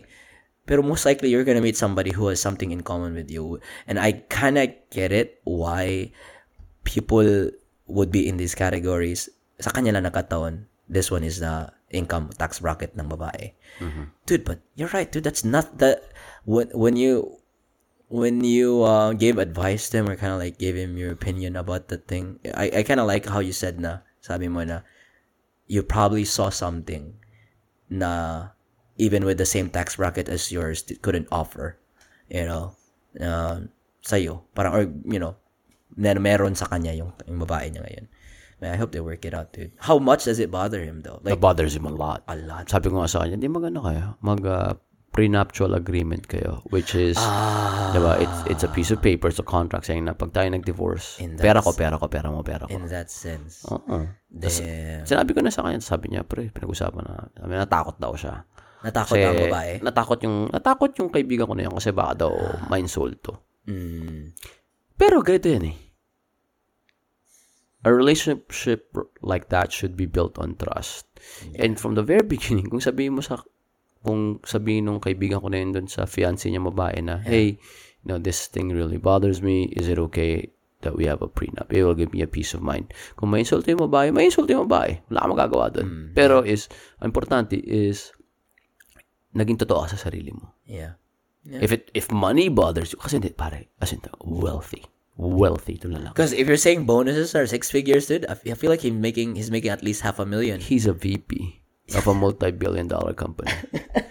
so, kung if that's as a source of insecurity, the only way to to mitigate that is to be truthful to yourself, to be truthful to your partner. Yeah. And then pag naging truthful ka sa partner, mahanapan mo ng solusyon. Yun ang solusyon na nakita ko, prenup. Either you prenup or you fucking leave. Yeah. Don't, don't waste the girl's time. The girl's not, you know, she's not young. Yeah, and I feel like if if you know if the girl if the girl let's just say yeah the girl's gonna get upset, diba? I You know, mean, the the girl their girl might be be upset if they open a prenup, pero like you know if they want to work things out, they they're gonna work things out. Pero damn, like I could see that, dude. I could really see that. Um, yeah, kasi ang dami na ano nila eh, sa study, they found out na most most likely daw yung mga doktor na mga single, yung mga lawyers na single, hinahanap din nila yung it's either same tax bracket or uh doctor din or lawyer. hmm Yeah, for sure. And that's good. It's good that you find that. Pero it's good to find somebody that you can, you know, be safe with. You know, yun naman yung hinahanap na natin, diba? Just be with somebody that you feel safe with emotionally, Yeah. physically, psychologically. And kung pagkataon na yun, na yung safe na tao na yun is malaki kinikita, edi good. Kung mas mababa, edi good. Nasa sa'yo yun eh. Yeah. Diba? You May prenup, kaya nga may prenup eh. Mag-prenup kayo. Yeah, I think this is one of the things na parang sa relationships like you have boundaries. Yeah. Yeah, I think these are like one of my five types na boundaries. It's just so uncanny, not uncanny but timely kasi yung topic namin this month sa work is group sessions is bound ah no uh, red flags. And one of the things things that we talked about is boundaries. So we have physical, emotional, um, physical, emotional, intellectual, sexual, and then financial. And then financial boundaries, I guess that falls into financial boundaries, which is what if if I want to marry somebody, I'll make sure they don't have a debt or or okay lang sa akin may debt or if I marry somebody, do you think it's okay for them to have a separate savings account and have a joint account or mga ganun? You, know, the things that you important things that you should talk about, you should talk about with your loved ones. And that includes the prenup. I think that includes the prenup. Yeah. Sabi nga naman ni Kanye West, we want prenup. We want prenup. Yeah. It's something that you need to have. May prenup kaya sila? Because if she, alam ka meron. Meron. Alam mo yung kanta sa Gold Digger? Ah! Because if she leaves your ass, she gonna leave with half. Ah! Yan pala yun sa Gold Digger. Ah, may, may, may prenup sila ni Kim K. Ah. I mean, kung isipin mo, sino makikinabang? Wala ba? Wala. Feeling ko wash lang sa kanila eh. billion dollar din sila. oh no, but he pays how much does he pay uh for child, Child support? support. 200,000 a month? Wala lang sa kanya. Freaking 200,000 a month. Baka nang bumalik si Kanye sa Adidas, narinig mo? ah, talaga. Kasi mga, mga malulugi daw yung Adidas ng 1 billion dahil sa inventory nila ng Yeezys. Oh yeah, nakaupo lang dun eh. No, kailangan. Kailangan. Pero yung mga sneakerhead, Ah, naka maka-benefit daw sila sana dun eh. Kasi yung mga hinohold nilang Yeezys, mas mamahal. parang nawala na yung allure ng Yeezy, no? Kasi parang naging easily accessible na. Oo. Nagka-Yeezy ka ba? Hmm, Hindi. Gusto ko bumili ng peking Yeezy collab, collab ng ano, Yeezy collab ng Crocs. Ah, meron Peke. Ang komportable daw masyado kahit peke. Doon ko binili yung ano ko eh, yung wallet ko eh. Hmm. Oo. Patable masyado. Na, nakatry na ba ako ng Yeezy? Di pa ata ako. Di ko pa. Carouel. Nasuot mo na yung Carouel. May, oh nga pala, sige, may Yeezy nga. Hindi ako komportable yan, Brad. Yung Yeezys. Nasuot ko na eh. Siguro malaki lang ang paa ni Roel. Malaki na pa. Yeezy. Yeezy? Yeezy. Pero, eh, going back, sana ma-okay yun siya. Ma-okay yun siya. Ah, regardless, may, it's either, basta may, may matututunan sila Or kung ano mang gawin nila. Sa oh, it's either, di ba? Kung make or break. Yeah. Tama ka, no? Mga, mga ganong level, no? Na, na ano ko, na, what do you think about identifying toxic behaviors, Brad? What, what can you say about that? Kasi nga, nakwento namin, di ba group session namin is 13 red flags that you should watch out for relationships. Nakwento namin yan. Warning signs. So, sabi nung, ano, sabi nung, sabi nung isang client ko sa group session, by the end of this month, we're gonna, we're gonna have less friends. Parang ganun. What what do you think about that? Do you think na you should you should pay heed to that or have a little bit more patience or do you think mixed? Parang have a little bit more patience on the other person. Hmm, let me think about that. Yeah. It's I don't know if it's it's it's too complicated of a question. Because I know we have red flags too. We bear our own red flags. I think the most important thing about red flags is the identification of red flags. And the most important thing about that is through self-reflection. Like you you the only way that you can identify red flags is through the person that you spend the most time with, which is with yourself.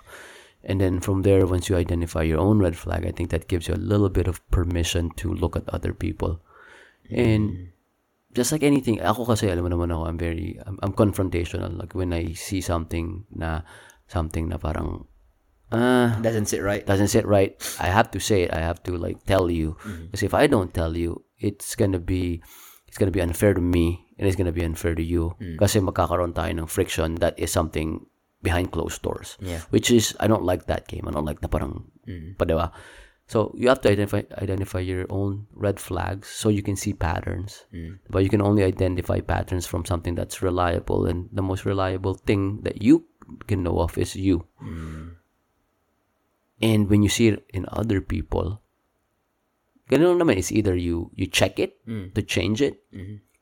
or you feel like it's a red flag that you can live with, or you leave Yeah. because you can't either you tell the person tas di niya binago or you just don't want to deal with it. May mga ganun? May Yeah, mga- yeah. There's there's this fucking big red flags when you're like, this is not worth it. Like Yeah, this relationship is not worth it because of that red flag. Yeah. Diba?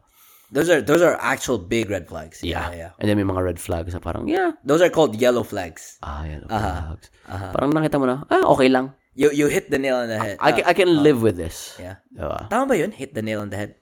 Oh, tama. Oh. oh, tama, Brad. I mean, it's not like, it's not like, you know, there's some room for that. Pero sabi mo, like, so sabi mo na may mga red flags na, na, it's not too big. Na pwede mo pang ma-change. Mm-hmm. So, it's, it's called yellow flag sa, sa field namin. Yellow flag na, you can, you have to, not have to, but you can confront them. And at the same time, it, only works if there's an understanding. Yeah. na parang, huh, shit. I didn't know that it was it was it's happening to me. Parang ganun. Or I've mm-hmm. been doing it. Or not necessarily or aware ako pero I didn't know it's bothering you. Parang ganun. And then two per, two people have to like work together kasi nga magko-cause ng friction. Mm-hmm. Oo. Yeah. That's there's some re- big red flags na ah. ano talaga. Like for example it depends on the boundaries of people. Ah. pero like for example cheating you know? Uh, no trust in a relationship. Shit. How can a relationship work with no trust diba that's a big red flag.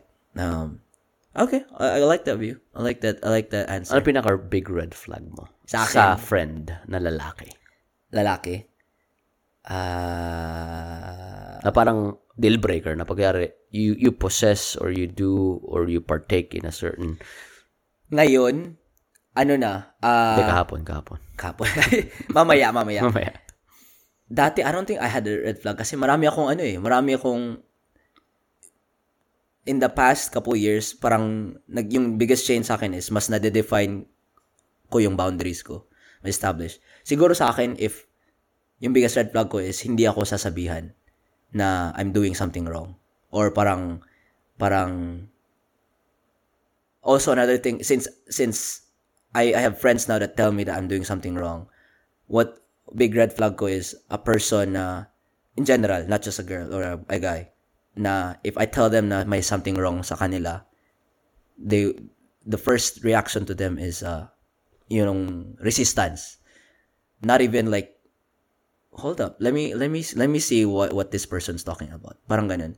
Automatic na resistance. Yung, ayaw ko ng ganyan. Parang, okay, like, I just told you. Parang ganun. Yeah. Not even like, oh, let me sit on it. Parang ganun. Di ba? I get it. Yeah. Kasi I've met people like that na parang sabihan mo, automatic defense mechanism, like, you know, uh, defensive. Agad. Defensive agad. Yan siguro biggest red flag ko. Uh, I don't think guys can cheat on each other. I don't think they can do that. Ano, may pang red flags eh. Uh, 13, we named 13. Another one was gaslighting, which I I think s- that's very common. Um, common trust, jealousy. You don't. Uh, people don't get jealous. Oh yeah, yeah. Oh yeah. I saw J, J uh, Brayden with Brayden. yung nagselo siya sa yung nagselo siya Ah, yung yeah, inimbitan niya yung isa or dalawa biglang dumating apat. uh, automatic siya. automatic ah pala yan yan sa akin we don't have that we don't have that we're pretty chill like oh, okay uh Mas marami, mas maganda. oh or oh may lakad ka ngayon ah sige next time ganun lang di ba yeah, tampu-tampuhan dati sa'yo ano sa'yo red flag Ako naisip ko lang dalawa. If if may kakilala ako na doesn't treat Jen well, Oo. out na sa akin yan. Hindi natin kailangan mag-usap. Then second is if meron ng, if someone has a problem with me Mm. and doesn't come to me Mm. And then talks bad behind my back. Gets mo? yeah yeah, yeah. Na parang, something, ano, di ba, may, may ginawa ako or for some reason, I, I strike somebody the wrong way. Mm. Na instead of coming to me, they go to other people and then talk bad about me. yeah Siguro, I wouldn't have time for that. Mm. Di ba? Na parang, you didn't have time to talk to me. why would I bother Because I'm not worth it of your time and the, the, the, yung uncomfortable situation. Except I'm not that important to you. So, it, I think it's only fair that you're not important to me too. Yeah. And then of course, pag may taong, may isang kakilala ko or um, somebody who doesn't treat Jen nice or does speak ill of Jen. Nalala ko may wedding ata ni, ng kapatid ni Jen. Oo. Parang may nagbiro kay Jen eh. kailan kailan to nung 2018 ah okay or 2019, may nagbiro sa kay Jen. Parang sabi niya, oh, you're the, you're the, parang biroan lang. Parang you're the sister, I- uh, parang you're the sister I'm, I'm glad I never had. Parang ganon. Nagbibiro lang. ah Kasi ang, ang backstory pala is, sabi niya, no, no, no, she's only kidding because we were really close back then. Oo. Kasi si Jen may kapatid na isa lang, di ba? Si Sarah. Ah. Dalawa lang sila babae. Yung babae na yon na nag, nagloko sa harapan ni Jen is kaedada ni Sarah, which is matanda kay Jen. So parang baby sister yun si Jen. Oo.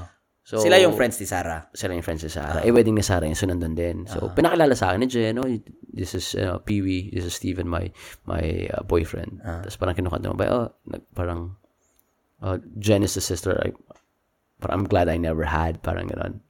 Which is si Jen tumawa lang. Oo. Kasi hindi ko gets eh, hindi ko gets yung Context. Yung hindi ko gets yung context, hindi ko alam yung hindi ko alam yung dynamic nila. Mm.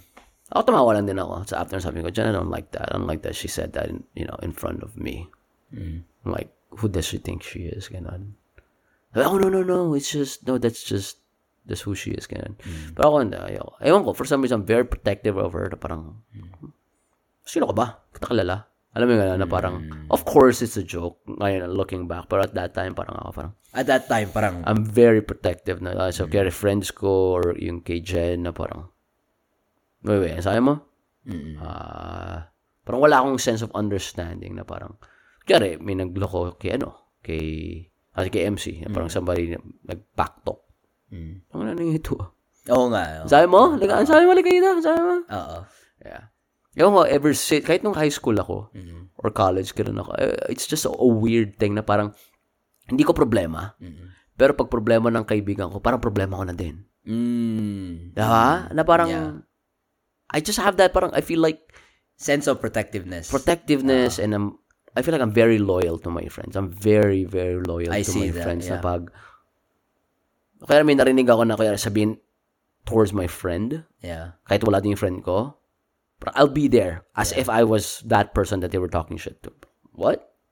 It's, it's actually it's actually a good yeah it- it's a good moral compass to hold yeah I like it, pero dati nung siguro college ako, nabas ako napaaway dahil. seryoso Pati wala ako sa lugar eh. Kasi parang yung tapang ko, oo hindi siya nagmamatch sa katawan ko dati. dati Oo, na parang sobrang payato, tas parang pag nakita mo, parang uh, Lampa pa, lampa. lampats, nag-iossi. Parang tangina nito, yabang nito. Parang ganun, ganun ang ano, stigma ko nung kahit nung high school, college, yabang nito ah. Hindi nagmamatch yung ugali sa katawan. Gets mo na pag nakita mo parang, tangina nito, ano sinabi nito? So parang palagi napapakaway kami. Ano sa basketball? Puta na pare sa basketball. Kaya may nakita akong, kaya si Nico si ganyan. puta, babalikan ko din.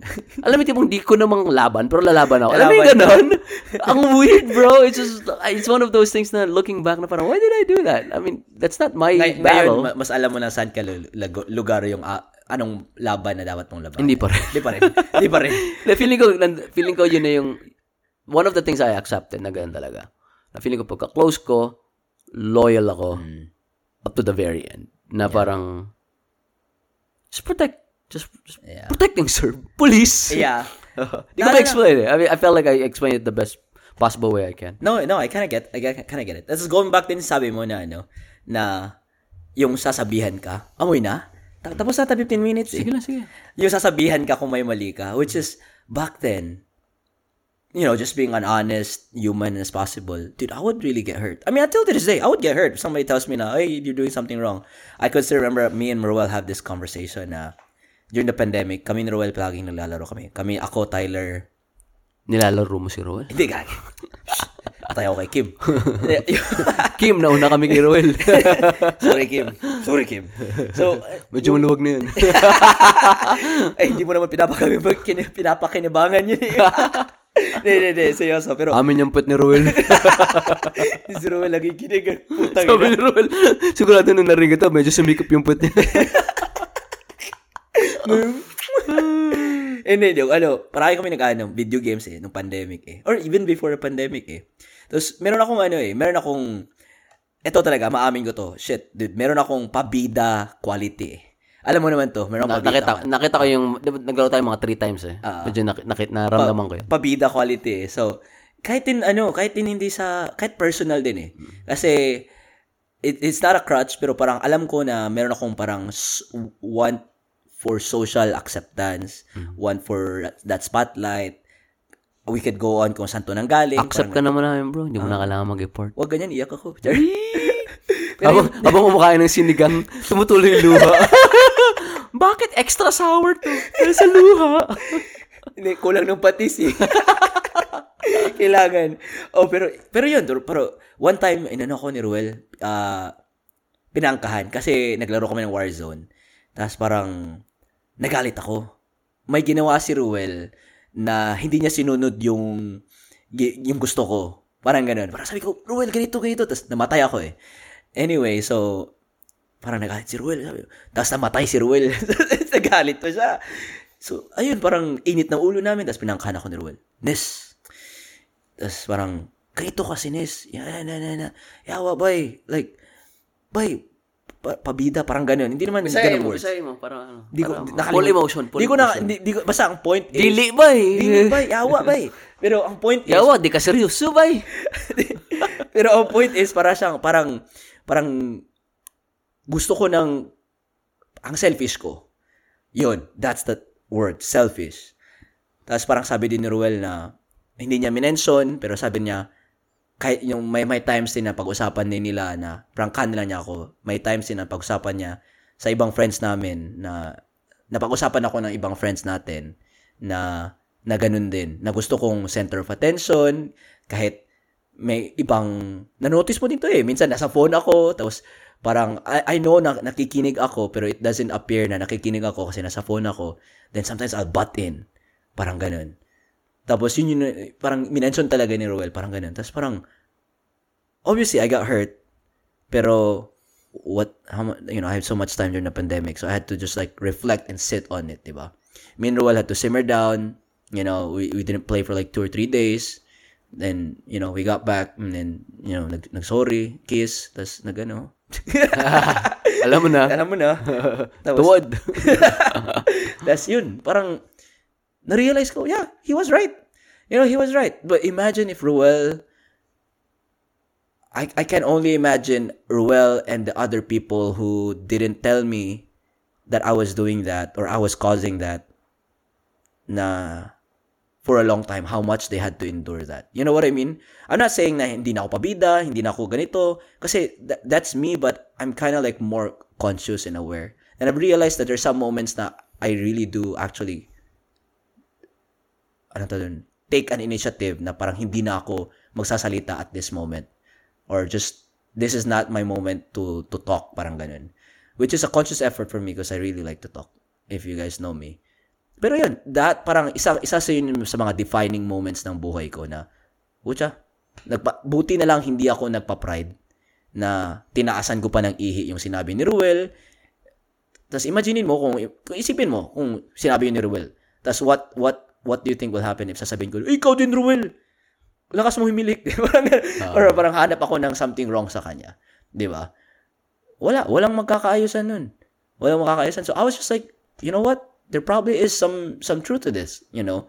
So I took a step back, took a reflection, going back to yung sabi mo, parang, they, I feel like you get more permission to to point out red flags, di ba? Of other people if you do a lot of more reflection. Yeah. Ano sabi ni Jesus yung sabi niya? Tell, ano yun? Skirt, skirt. Skirts to the moon. Road trip. Broom, broom. Yung sabi niya yung cast the first stone, like, whoever Ah. whoever has no sin may cast the first stone or something like that. I don't know, hindi ko memorize yun. Pero parang ganun. Parang ganun na nga.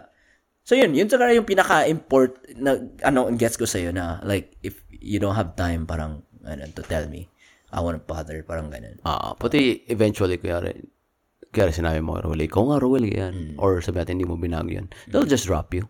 Yeah. Because you're an inconvenient. Yeah. Di ba ganun yan? Pag hindi ka convenient kasama, dahil may ugali kang sinabi na nga nila na, buti nga sinabi sa'yo, yung iba, hindi na sasabihin, tapos mawawala na lang. True. Daming ganun. True. Daming. Isipin mo mga past relationships mo na mga kaibigan na bigla na nawala. Oo. Isipin mo ba't sila parang, yung majority sa kanila, sila sila sila pa rin, ikaw hindi ka nakasama doon. Oo. Kasi sila, nag-usap-usap sila behind your back Oo, na you're not worth it. Oo. That's whether it's true or not that you you you really have something wrong. You you're just left in a limbo. Like, you know, would it benefit you na sinabihan ka? Maybe. Wala. Yeah. Wala. But again, you know, yeah, that could be the case na kaya iniwan ka. Yeah. You know, or kaya iniwan tayo ng mga mahal sa na buhay. Yun ang pinakamahirap nun. Pinakamahirap talaga is pag na-realize mo na na parang yun yung tinatawag ko na coming to Jesus moment. Kapag na-realize mo na na hindi sila yung may problema, ikaw yung may kasalanan. Kasi sobrang, that's a big pill to swallow talaga. It's like, parang ano yan eh, isa pang, isa pang parang synonymous to that is buying a house. Na, di ba? Parang growing up, oh, gusto ko bumili ng itong bahay, gusto ko bumili ng itong bahay. Biglang the moment na kailangan mo na magpa-pre-approve ng bahay, Oo. marirealize mo na, oh shit, ito lang pala yung kaya ko talagang i-approve. It's a coming to Jesus moment na you're gonna face reality. Na, Shit. Ah, gusto ko ng ganyan bahay, may ganito, may ganyan, may ganyan. Pero, ang totoo, Oo. ito lang talaga ako. Diba? Ah, And then once you, very important din eh. Kasi once you realize kung anong lane ka lang, Oo. you, you, you learn to maximize that lane. Diba? And pag sinertehan ka, baka palakihin yung lane mo. Diba? It's, it's hard, man. It's hard na ma-realize mo na ikaw pala yung mali sa lahat ng mga failed relationships mo. Tama. Most of the time. Tama, yeah. Yung anong tawag doon? Ah, na ano ako eh, nakakos ako ng parang violent reactions ng mga clients kaya sabi ko, sometimes Mga puti. Ah, sila. sabi na, sabi ko sa kanila na, sometimes you're you're actually the villain of your story. Mhm. Yeah. Tapos sabi na, what do you mean? Parang ganun. Sabi ko, dude, we, we have our own red flags. You know, don't you think na we're viewing other people with red flags? Don't you think they're doing the same too? You know, parang ganun. Like, if, if, you know, what you're doing is nothing work, nothing's working, maybe, you know, it's not like the other people. Maybe it's you. Parang ganun. Most of the time. parang Sabi nga naman yan ni TT. TT. Taylor Swift. Oh, kangina. TT. Anti-hero, bro. TSTS, gagi. Anti-hero. Ah, oh, tama, no? Maganda na anti-hero. Yung bagong song niya. I mean, it's not even new, but damn. Yeah, true. True, true, true, true. Ano, pause natin. Gusto mo tikman yung Eh, sinigang muna. tayo. sinigang, Sinigang break. Oh, yeah, sinigang break. Pause ka muna. Alright, guys. Wasabi. Ay, naka-game na ba? Yun na. Busog, pare ko eh. Busog. Sarap ng sinigang na yun. Malapot-lapot. Di na ako kakain. Kasi nung alingan. Ay, ang sarap. Dessert siguro, dessert. Ah, magsoon na ako. Ay, Tama ba? Pwede ba yan? pwede. Kamusta? Okay. Sobrang sarap ng sinigang. Goods na yan, goods na. Paborito. And thank you, pare ko. Thank you, Sarap thank ng buto-buto. Yung pagsisip-sipin mo. yung buto. Sa sobrang pressure cook niyan, Brad, may nakain akong buto. Tapos, Na-dissolve. Lumambot. oh, na-dissolve lang. Kaya malapot-lapot eh. Kasi yung parang yung extracts ng buto din, yung mga marrow. Feeling ko rin ganun eh. Ganun, ah. Pwede na, benta ko na yun. Sarap. Made to order na made to order. Ano? Aling Nestor. Aling Nestor. No, sabaw, tsaka rice. Tindahan ni Aling. Rice na may yan. kasaring teflon. Ay, putya. Namigay pa ng cancer. Pinag-usapan natin ngayon na yung boxing. Wala nang, walang Pilipino na magaling ngayon, no? Na boxingero. Si ano, ay hindi ba si Pag... Ay, si... Wala na si Pagaran. Ah, Si Magsayo. Magsayo. May isa pa isa yung Kami, yung gusto, lu- gusto lumabang kay Ino, Ino, Inoeho ba yun? Kamehameha. Ah, si... Inoehe? Ano yung pangalan? Inoue? Inoue. Inoue. Di ba may isang Pilipinong gusto lumaban doon na mayabang? Si ano, si... Kami something. Kamisero, kami... Casimero. Casimero. Casimero. Oo. Silang dalawa lang. Na, pero sino yun, Brad? Kato? Na, nakita mo yung ano, yung reel na sinend ko sa'yo? Sa, sinend ko sa group natin yung, Ano? yung bo- boxing na, Pilipino yun eh. Yung perfect combination na pak, pak, pak, tas isang left hook na tumba yung Perfect combination. Hindi ko ma- nak- nakita ko pero hindi ko maalala. boxing alpha. Hindi ko alam kung sino yun eh. Alam ko Pilipino yun eh. May ano siya eh, parang oppression. Mukhang mukhang oppressed. o ang oppressed kaya nag-boxing. Yan na. ano, ano ba bang ano? Pilip, si Salt Papi. Salt Papi. Siya yung sikat sa atin. Siya na lang yung magaling. Siya na lang yung magaling. Para siyang si ano, si Andy Ruiz, no, yung datingan. Medyo chubby, pero may skill. Andy Ruiz. Sino nga yan? Yung yung umano kay Joshua Thompson. Ah, okay, okay. Yung matabang Meksikano. Ah, ah, ah. Na mukhang ano, mukhang si mukhang butterbean. Tangila. Akala ko si, si ano sinasabi mo, yung sa Pitch Perfect, Yun yung lalaking medyo ta, medyo chubby pero may talent. Sabi mo eh, medyo ano. Tama nga no, yun yung mga lakas na di nakala. Tingnan mo si Tyson Fury, oh, 'di ba?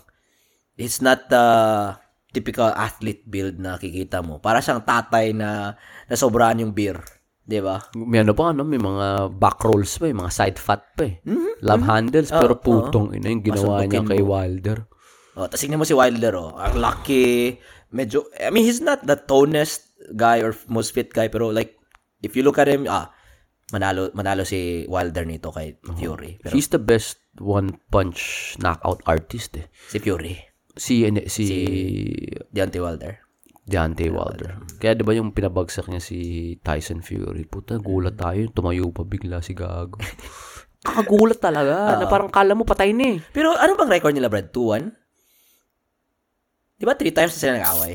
Parang Oo, three times. 2-1, 2-1. 2-1, parang Alam mo, 2-1. 2-1. Naalala ko, na- nalo si Wilder one time eh. Second match ata, parang ganun. Hindi, una ata. First match. First match. Diba? Tapos yung pangatlo ata yung nanalo na si Tyson. Dinatas, diba dumudugo na yung mukha ni Ni Wilder. Wilder. Dinilaan niya. Ah, Grabe yung puta. Grabe yung mga gypsy. Gypsy King. Gypsy King. Pero grabe si, Wal, ah, si Fury. Parang di talaga inakala. Yung, alam mo yung mga dad bod. Literally dad bod. Yung makikita mo mga, again, stereotype na naman yung pagkaka ng mga, mga puting lalaking 45, 50 years old. Ganun yung katawan. May chan. Oo, may chan. Alam mo yung ah, orderin, ano, beer. Beer talaga. Parang natangkad-tangkad din kasi niya eh. Oo nga, no. Meron siya video na, ano, nag-sparring siya. Sa, may isang lalaki na, maliit ata yung kasparing niya. Tapos, palaging binabody blow siya. Sabi niya, break a rib. Break a rib. Tapos, alam mo yung suntok na pat, putang, may dumot. May Ay, pitik. May, oo, yung, may galit. Yung, Wala. Ganun. Tapos siya, wala lang, break a rib. Break a fucking rib. Ganun siya. Yawa. Sabi ko, Break, break the fucking rib, mate. ako yung nasasakitan. Di ba yung kay ano kay Ryan Garcia din, yung usong videos niya, yung Ah. papaanoan ka ng best, so suntukin, suntukin ka, tapos gigive up ka. Napakagandang laban yan. Pak. Sa April, April ba? April. April, April. Napakagandang laban yan, pare ko eh. Sino ano niya? Ryan Si- Garcia si versus Gervonta, Gervonta Davis, Davis. the tank. Ah, hit and run. Hit and run. hit and run. Grabe yun si Gervonta, eh, no? Pero ganun kalaki yung laban niya to the point na may na-hit and run siya, Kutuloy pa rin. tuloy pa rin. Cu- Kung nung, curious ako kung namatay. Yan yung ano ko. Naman curious ako namatay. Kung anong level. Kung ano yung level of accident. Kasi, pero sa Amerika, big deal yan eh. Big deal yun eh. Di katulad sa Pinas na may presyo yung buhay mo eh. big deal pero depende kung si, si ano na lang, si John Jones, Nandiyan, Jones. yung light heavyweight champion ng UFC. Puta Ah. na, may na-hit and run din yan eh. Dati. Tapos may domestic abuse Violence. din. Oo. Oh. Mm. Si Jason Kidd, domestic abuse. Jason Si Kidd na Dallas? din. Ay, ng basketball player. Oo. Dati yung di pa uso internet, may ano eh, may mga fans na may hawak na sign, wife beater. Si sino sino sinabi? Jason Kidd. kasi binubugbog niya asawa Si niya. ano si Sino yung sa WWE Brad? Si Wolverine? Sino nga yun? Si Si Chris Benoit. Chris Benoit. Rapid Wolverine. Ano yun sa kanya eh? Murder Suicide, di ba? Murder Suicide, Murder ah. Suicide. Grabe yun. Grabe yun. Ano pa yun siya, di ba? National champion yun ng wrestling talaga, no? Ah, Wrestling. idol namin ni King yun eh. Chris Benoit. Diba yung may crossface. Pag kin-crossface ka niya, tangina. May nakita akong video kanina sa ano, Instagram. Ano sa MMA. Nanalo siya. Ano, he pulled off a, alam mo ba yung Walls of Jericho? Ah. Ginawa niya, yun. puta, ilalala ko, sobrang sakit nun, Brad. Oh, tapos tayo mga bata, ginagawa natin yun. Tapos, Uh, wala lang. ginawa sa akin dati ni King yun. Tangina, sakit. Sakit. Kung totoo yun, spine injury yun, di ba? Eh, parang iniilong, ini-elongate niya yung spine mo, masakit yung Para ka mga- nag-tetanus. Tapos pinipin niya yung puwet mo eh. Ay, tetanus. Diba? Tetanus ba yun? Yung gaganon ka, wala kang control, muscle spasms. Rabies yun. Parang rabies ata. Rabies, yun. yung- Or baka tetanus, di ko alam. Oh, muscle spasms ka. Nang ina. Wala na. GG na. Napaka-exciting tong next three months sa MMA, pare. Anong division si ano, Ryan? Garcia? Ah.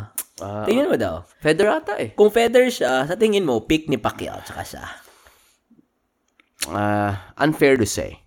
Unfair to say, pero bias ako eh. So, Pacquiao. Pacquiao. Pati wala pang napoprove si Ryan eh. Ay, yeah, you're right. Pacquiao is what? Eight, divi- eight time, eight time division, eight division champion. Aha. Never, Pati, never been done. pati bro, yung, yung mga na-reach ni ano. Eto pala, si Ryan Garcia, super featherweight. Ah, nag-super feather si Pacquiao. Ah, Nag-super feather si Pacquiao. Iba yung mga narating ni nila Pacquiao, nila Mayweather, ibang mga kalibre yan. Oo. Talagang when opportunity meets talagang ano, when preparation meets opportunity, ganun yung talaga yung nangyari kay Pacquiao. Pacquiao. Tingnan mo daw, Brad, kung pwede. Wala, akong- wala akong phone ko dito eh. Ano, ah, ilang division si Donaire? Feeling ko siya yung closest na, like, the num, alam ko si Pacquiao pinakamaraming division, di ba? Cu- Curious ako kung sino ang kasunod ni Pacquiao. Or who's, who presi, uh, who Sino follows nito, Donaire pre- previously held titles at flyweight, Aha. super flyweight, bantamweight, super bantamweight, featherweight. Currently, he is the WBA bantamweight super champion. So, anim. Ani. Anim na division. Pero parang pag nakaka, pag, pinapanood ko yung mga laban niya, talo, palagi siyang talo. Oo nga, no? Oo nga, siya no? champion? Meron siyang laban sa San Antonio nung last 2-3 years ata eh. San Antonio. Tingnan ko. Um, boxer who holds championship in most divisions. Ito ba kasi, ano to, Julio Cesar Chavez to. Hindi, si Pacquiao. Ay, pala, si, sino ba yung boxingero? So, Cesar Si Julio Chavez. Cha- Cesar Chavez, diba? Oo. Ay, pare. Pacquiao. Pacquiao. Pacquiao talaga? Oo, si Pacquiao. 8 nga, number 8. An octuple champion is a boxer who has won major world titles in eight different weight classes. Pacquiao is the only, boxer in history to have won 12 major world titles in eight different Divisions. weight divisions. Oo. So, siya talaga. Si Donaire, hindi ko alam kung ilang division yung sa kanya. Ito to, top five boxers with most division titles. Ha? yan, yan, yan. Number one, si Manny. Pacquiao. Oh, Manny, syempre. Manny. Oscar, pangal pangalawa. Oscar De La Hoya. Six. Si Floyd, five. Sugar Ray, five. Wow. Thomas Hearn, five. Wow. Si Donaire, wala pala. Pati lang mga nalpakiyaw, pare. Not the best business move, pero wala siyang dinak. Anong dinak? Wala siyang tinagungan. Ah, Oh, yeah. Yung, uh, ka, ka, ya- yung kakalabanin sa salubungin, wala. Pag-usapan natin, ah, reputably lang ah. Hindi natin alam yung facts, reputably lang. Tangin na si Mayweather, ang dami niyang dinak. Da- dami. Ang dami niyang dinak. Meron siyang, not only Pacquiao, pero meron ding nag-challenge sa kanya. Si Jijichi. Kapatid ni, big- Chun, kapatid ni Chun-Li? Chichi. Chichi. Chichi. GGG, yung prime pa ni... Di ba, prime pa ni GGG? Ah, si Di ba? Triple G. Oh, sino pa, sino, kaya sino ang kinalaban niya? Si, si, sino pangalan niya? Yung magaling masyado, si, Sino mo siya? yung Canelo? Canelo. Si Canelo na lang Kinalaban niya si. Canelo nung bata pa si Canelo. Oo. Pocket pa lang si Canelo. Kinalaban na lang niya si Canelo. Oh. Hmm. So, hindi ayaw kalabanin ni GGG, ay ayaw na kalabanin ni Mayweather si GGG. Si, May, si Pacquiao, wala siyang dinak to the, to the point na nilabanan niya sobra si Marquez Hmm. na nanakaut siya. Oo. Naalala mo ko nasaan anong nanakaut si Pacquiao? ano, ah, obviously, nasa bahay kami. Nanonood kami ng away ni Pacquiao. After ng, hindi kami yata nagsimba. Ako nasa apartment ako ni MC sa Lafkin. ano, ah, talaga? Nandun ako nung nanalo si natalo si Pacquiao, nandun din ako nung natalo si Donaire. Sabi ko, tayo manood dito, bro. May, may sumpa ata itong bahay na to. Anong pinaka-memorable? Kaya niya binenta. Ay, anong pinaka-memorable na knockout ni Pacquiao nalala mo? Ah, of course, yung kay Morales. Kasi Talaga? nanonood kami sa basketball court sa may, um, sa may Mayon, sa may covered court ng Santa Teresita, Barangay Hall. Na yung mga kasama ko sila Nico. Tapos yun natin yung pangatlong laban nila. Oo. Pare ko eh. Ang Ilang- ilang beses sila namin nag-away? nun. Tatlo ata sila, tatlo. Okay. Kasi mga, ka- mga kasama namin noon, as in yung buong barangay eh. Mm. Alam mo yun talagang. Siguro puno yung mga at least, at least isang libong tao na sa loob ng barangay, ng covered court. Saya lang. Saya lang. Alam mo yung may projector, tapos para sa masa, tapos tang, ina pare ko yun. Alam mo yung masaya, masaya yung habang nangyayari, then pag pauwi kayo, Kwentuhan kung paano nangyari. kwentuhan lang. Tapos, tatlong linggo yan. Tatlong linggo yung pag-uusap. Kwento. Tama, no? Sa akin, ano, Ricky Hatton. Woo! Sobrang linis, sobrang linis na away. Yung si Ricky Hatton pa yung bansag nila na oh, he's the like parang chosen one sa Europe parang ganun, di ba? The Hitman. Oh, hitman. Ah. Pucha, yung hitman yun. Na-hitman siya. Na hitman. Ano kami yun, hindi ko yung makalimutan eh kasi nagpalitson kami nun eh. Birthday yun ng lolo ko eh. May, May, May 2 yun away, Sunday. Tapos, daming tao sa bahay. Tapos alam mo yung, oh, simula na, di ba, mga uh, undercard pa, ano, oh, simu, simula na. So, kukuha, naka ano na, ready na yung lahat, yung naka, nakagano na sa upuan, tapos yung coke nasa, nasa baba, tapos, gano'n na, ah, putya. Pag ano na, round 2, round 2, ah, pag round 2, pa, pag knockout, ah, gano'n na lahat ng tao. Tapon lahat ng pagkain sa sahig. Pati may, meron ka palaging ano, may mga kamag-anak na wala namang, alam mo yung mga kamag-anak mo na hindi naman physically fit. pero nagiging boxing coach pag may laban. boxing analyst, boxing analyst. Banata mo sa may ilan. Ay, uppercut mo, i-uppercut mo, i-uppercut mo. Tapos sila tita na wala namang alam sa boxing. Sige pa, sige pa. Ganun. May pamaypay pa. Mm, ganun. Hindi yan, I, I don't see that here. I don't see that here. Like, kunwari, ilagay mo yung sports bar. Sport, sports bar uh, mentality sa atin. Iba. Ibang level eh. Ibang level eh. Walang sport sa, walang isang sport sa Amerika ang nakapag-unify ng lahat ng Americans. Divided eh. As in, nag-unify ah. As in, ah, pare ko eh, boxing. Talaga, Manny Pacquiao, whether you like him or not. yung ano ko, tit, yung uncle ko, ayaw niya kay Pacquiao. Mayabang daw, porke, porke. Pero pinapalit pa rin niya. diba? Kasi sabi niya, gusto ko, ma, ano, gusto ko makita matalo. Pero, nandun ka pa rin. Oo. Diba? Oo. Nanonood ka pa rin. Buong bansa tumitigil. Oo. Wala, Sure wala. ka ba? Wala yan dito. Wala talaga, di ba? Hindi nila ma-experience eh. I- I don't think they will ever experience that. I don't think. Wala, wala eh. Tingnan mo si Mayweather, oh. Pag mag-away si Mayweather dito, tumitigil ba Amerika? Hindi. Olympics, tumitigil ba Amerika? Hindi. Wala. Holy Week nga, hindi nga tumitigil. Namatay si Jesus eh. Ah. alam mo, gusto ko ma Alam mo, ngay- ngayon looking back ha, isa sa mga, sa lifetime natin, Ah. That's one of the strangest phenomenon. Na for us na parang, oh syempre, tigil buong mundo, Manny Pacquiao yan eh. Pero ngayon nandito ako sa Amerika and you have a little bit of a global sense. That's a very weird phenomena. Yeah. Sana na, na, sana lumalaban pa si Pacquiao ngayon sa, sa same caliber para madala ko si Jen sa Pilipinas. Yung madala ko siya sa mga covered court, tapos manood kayo sa barangay hall. Yung mga ganon. Tama, tama. Iba eh. Walang traffic. Wala, wala. Walang crime.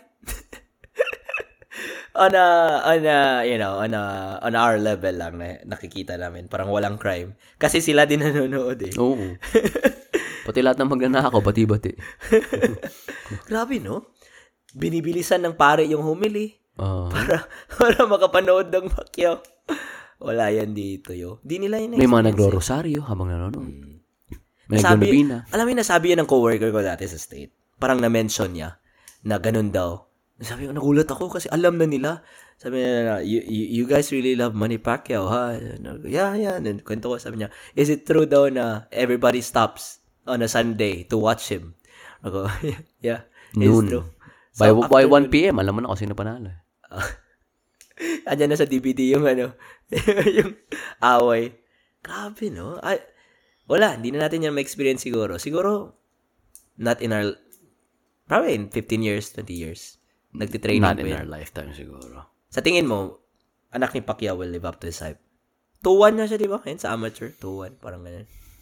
Kung objectively ako mag-iisip pa, na, hindi siya non-romantic sense. I don't think so.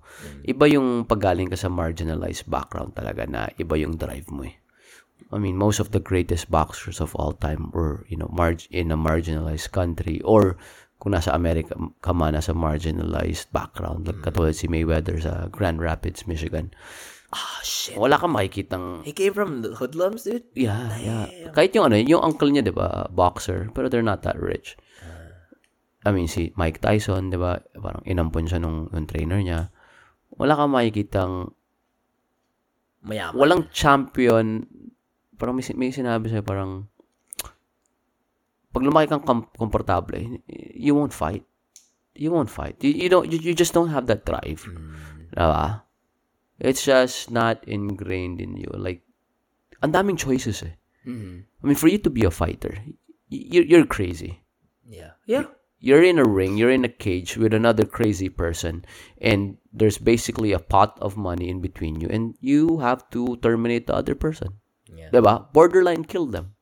Diba? You have to knock them out. Mm. Diba? Knock them out to a point wherein the brain will shut your body down to tell you, tama na. Kaya sila na knockout, diba? That's your body's defense me- mechanism to say, stop what you're doing. Literal, stop what you're doing. Di ba yung CNS na sisevere siya sa other Mhm. parts of your body? For you to do that as a way of living, you must be really crazy. You must be really crazy. Di ba sabi ni Pacquiao, ayaw niya yung anak niya magboxing? Dati, di ba? Ngayon, parang inaalaw na lang niya. Pero, yan alam ko dati for the longest eh. Ayaw na talaga magboxing anak niya. Kasi he knew. He knew back then that he probably had no choice. He had no choice. I think boxing is a sacrifice para sa kanya. nun. Sacrifice for, you know, for his Family. family. Wala, in, uh, objectively, I don't think he'll be at par Yeah. like his dad. I hope so. Mhm. I hope so. Pero uh, objectively, without that hunger, without going through what Manny went through, Yeah. but doesn't mean na mahirap ka at galing ka sa mahirap na background, magiging magaling kang champion. There's a lot of factors for it, for for it to become right, diba? May- Yung preparation, yung timing, yung luck. Luck. Daming luck. Woo! Pero si Pacquiao sinuwerte. Doon siya sumikat kay ano eh. 3K battery kalaban niya eh. Pangatlong beses niya yung pina... Tapos parang na-discover siya nung ni-knockout niya na almost nag-tumbling, back, back tumbling si 3K. Ah, sinintok niya. Yun, yun ano lang, yung first laban na lang niya sa Vegas eh. Yung nag-back out. Ah. Doon siya una nakilala Ay, talaga. oo nga, no? Siya nag-fill in ng spot, Siya di ba? nag-fill in. Ah. was that six, uh, what, three to eight weeks notice? Something like that. God damn. Now, I really wanna watch, uh, it's probably so long, but yung isang parang lahat Pacquiao fights, ah. Oh, bro. A, there's probably a DVD there. uh, Kami ni Jen, pinapanood namin yun. Just in the background. Twice a year. Talaga. Lagi siya natutulog. Tapos kinukwento ko siya palagi. Oh, ito yung laban ng yan. Nandito ako. Ito yung laban. Paulit-ulit yung kwento. Paulit-ulit yan. I should probably watch that in the background, no? Bro, you should. Yeah. Kasi it's it's. It- It's it's childhood definitely. Like parang na na na, na that napaisip ako. Part ano talaga siya core memory siya kada may ah, laban siya, 'di ba? It's part of the culture. it's part of the culture. Everybody should have a, uh, you know, have a religious altar and a picture of Manny Pacquiao. Yo, like I don't yeah. But bakit hindi siya nag-Olymp ay um, pro kasi siya eh. Pro. 'Di ba? Amateur lang pwede sa Ah, Olympics. Olympics. Olympics. Tang ina. No? Grabe pare ko eh. Sino sino mga legends sa atin si Efren? Ah, Na, na, na, na-meet ko na. How many times? Ay, May ngipin siya ba? tayo eh. Hindi, napustiso. ah, kapustiso. Alam talaga. Hindi, nakapustiso. Pustiso bro. Pinahawak niya sa akin eh. Ah, mo muna to. Ang okay. ano tawag dito? Ah, si Paeng Nepomuceno, bowling. si Django Bustamante.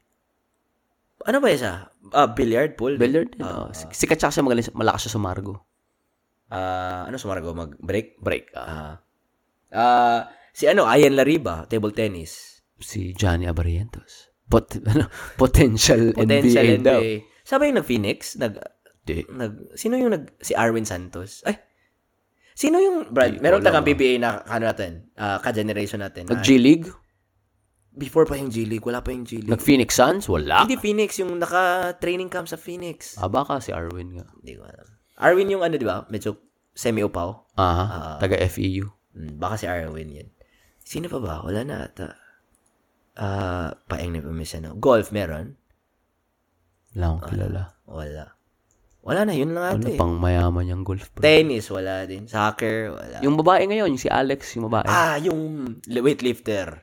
Yung classmate ni Paul. Ah, yung taga Air Force. O, ano pangalan nun? Sino Alex? Yung short hair. Yun yung sabi ko yung Alex, yung ngayong sikat na, na bata na magaling mag, mag-tennis. Yung, yung, yung ano, nanalo dito sa US Open. Ah, yung bata. Ah.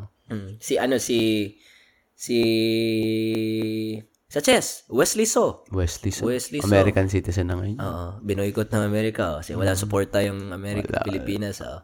Ah, yung brothers, yung soccer, si Ah, Phil Has. Phil Has. Di naman si siguro James at si Phil. they're good but ano, merong mas maganda, magaling pa si yung Si Paul Concepcion. Paul Concepcion. Oy! Ah, yung goalie, goalie ng France. Half Filipino yata yun. Filipino, Filipino. Oh. Goalie ng France, ano talaga, Filipino. Hindi, kailangan talaga. Alam mo, objectively na naman, Mm. kung nag-stick tayo talaga sa soccer, Ah, yung football, doon talaga tayo magsasaksi. soccer. Sa bilis natin, sa liit natin, tapos sa gaan natin, tapos yung agile tayo mga Pilipino, agile eh. Ito mo yung mga magnanakaw. Wala Bakit ang ultimate di tayo sikat? Ultimate Frisbee? Ah, feeling ko mag-excel tayo sa ultimate. Hindi sikat yung Ultimate Frisbee sa buong mundo, number one. Number two, ah, ano yan eh, ah, may, may physical bias yan parang basketball. Ay, dapat matanggal. Pag matangkad ka, tapos lean ka, and then maliit yung ankles mo, usually doon ka, doon ka mag, ano, doon ka gagaling doon. Pero pag mga size natin, okay, pero wala ka laban, kalaban mo 6-footer na payat, Maano ka lang deflect. Ah, tama ka. Tama ka. Soccer talaga. Ah, kahit tennis din eh. Bias din sa matangkad eh, yung tennis eh. Ah. Mm. Soccer for sure na may may ano may advantage pag matangkad Tama ka no? kasi may header, 'di ba? Mm. Pero bro, it's on the ground. The ball's on the ground Yeah. 99% of the time. Yeah, tama, tama. Bilis lang yan eh. Oo. Bilis. Eh, nakita mo yung magnanakaw sa atin sa Divisoria? Di kaya, di kaya dahil sa ano? Di kaya dahil sa geographic, hindi rin naman geographically eh, kasi kung tutusin mo Malaysia, Indonesia, Vietnam, Siguro, hindi, yung mga Amerikano kasi yan eh. Sila yung huling sumakop sa atin eh. Tapos basketball, din nila basketball. nila. Oo. tang ina. Tang ina. Tang ina. Mali. At sinakop tayo ng Argentina. Ano yung sabi ni Kobe? Give or take 10 to 15 years from now, you'll see generational change daw ng Pilipinas. Pero in other words, sinabi niya, give or take 10 to 15 years, lahat ng mga kano na mimix na yung blood sa Pilipino, Mimix, tatangkad na yung ano, mga ano. Give it a couple thousands of years, lahat ng tao mix na. Wala na yung, di ba ngayon, parang there's a sense of pride pag pure ka. Oh, puro ano, oh, puro, kaya oh, we're pure German, mga kaya, ah, Yeah. mga Aliman. I don't think I don't think this is just me. Maybe maybe a couple hundred years from now there's a shift a shift in power. Like ngayon United States yung pinupuntahan. Mhm. Yeah, I feel like there's gonna be somewhere else na doon na din yung pinupuntahan. That's inevitable. Lahat ng empire bumabagsak. Ngayon, nasa ano tayo? American Empire. Diba? Kung isipin mo, the way we look at empire is, uh, oh, yung mga Roman niya, mga, matat- mga matatanda. Yeah. Ganun din ginagawa ngayon ng Amerika. eh. We have a hand on everything. Just like the big powers back in the day, Yeah. babagsak at babagsak. Babagsak yan. Tingnan, tingnan natin. Hopefully not ah. in my lifetime. Oo. Whether you like it or not, it will happen. It will happen. Oo. No one stays in power, Yeah. you know, infinitely. Di ba, nalala mo dati? Ano ba mga mga nauna talaga? Roman, Roman Byzant, Byzantinian, Oh, mga mga Greek. mga Mongol empires. Oh, Mongol Empire, diba? Na wipe out nila. Oo. Egyptian. Ay, may empire ba? Yeah. Yeah, Egyptian empire. Chinese dynasties. Yeah. Yung ano, f- yung France, sila Napoleon Bonaparte. Yeah. Diba? Mga empire, empire. Grabe, no? Ang lakas ng Spain dati, no? Bro, oh. Kanina- Kasi mo lang yung British. Kaninong order yun? Pope? Ang ano? Yung bat nag, ano yung Spain? Nag, nag-venture out sa world? Si ano yan? Si Maria Maria. Hindi ko alam. Ah, Spain? Pope ba yun? Hindi, mga ano yan, mga explorers yan eh. Kasi they were looking for the, diba? Looking for gold. Diba? Tapos, Pero they, they have a monarchy, di ba, dati? oo. Monarchy. Sila queen, di ba sa atin nga, kaya Philippines, sila King Philip. Ah, Salaran pala nila. Oo, kasi talagang, di ba parang joke-joke nga sabi, pag pumunta ka ng London, pag natikman mo yung mga lutuin nila, at nakita mo yung mga babae nila, talaga magiging sailor ka. Gusto mo lumayo. o isipin mo naman ah, di ba? Ito. I mean, ba yung the best, ito ah, where's the best food and the best women? Asia, bro. They're from countries na nasakop. Asia. Yeah. Yeah. Diba? Pag sabi mong best, what are you saying, best women? Tignan mo yung mga nanalo sa Miss Universe. Mexico din. Yeah. Oh, Venezuela. India. Mga masarap na pagkain, mga curry, mga mga pork, mga stew. Tama. May nakatabang best food na sa London, fish and chips, ano burger, ano yan, mga hotdog. Wala, bro. Potatoes and ano ba yun? Uh, pie. Tapos mga babae, hindi marunong maglagay ng seasoning. Diba? Tama, Kasi wala silang mga spices. Eh. Tama, no? Yeah. Wala Kasi- nga. Isipin mo, Brad, puti tayo. ah. Nakatira tayo sa Europe. Sabihin natin, all our lives, 30 years of our lives, nasa Europe tayo. Yung buhay natin is stale food, tapos pag winter, hirap ng buhay, kailangan nating, pag summer, kailangan natin kumuha ng maraming karne kasi kailangan natin i-preserve for the winter para may makain tayo. Biglang one day may nagsabi, alas tayo dito. Saan tayo pupunta? Sakop tayo ng mga ano, sakop tayo ng mga lupa. Ha? Ano ibig sabihin nun? Sabi niya, yan namin kinakain mong mashed potato. Lagyan natin ng salt yan. Ano yung salt? Dilamot ng kilikili ko. Shit, alat! Sabi, alat, alat! Pagka dilamot ng kilikili ko, kain ka ng ano, kain ka ng Mashed potato. Uy, sarap! Sipin mo ganyan. Times 1 million. Yeah. Sabi kita mo yung asawa mo? Hindi mo na makikita yung asawa mo. Brad. Pack shit. Isipin mo, aalis kayo. Isipin mo lang ha. Parang ginawa natin cruise. Para kayong mga, para kayong mga, syempre, di ba yung mga unang mga explorers, puro mga lalaki yan eh. May scurvy pa doon. Brad, alis na tayo dito. Wala tayong, walang, walang magkasabi sa atin anong gagawin. Palagi tayong tama. Iinom lang tayo. Tapos pwede tayo umihi kahit saan. Tapos, pag may nakita tayong lupa, sakupin natin. Tapos, kunin natin yung mga spices nila. Tapos yung ginto nila na hindi naman nila alam na valuable. Tapos yung mga chicks nila, eh, atin na yun. Atin na yun. Tama, no? Bro. Di ba? Ikaw, huwag In sabihin hindi ka basic doon. sense. In a basic sense. In a basic sense. Ang sama, di ba? Ngayon kasi alam natin hindsight. Pero at that time, ano?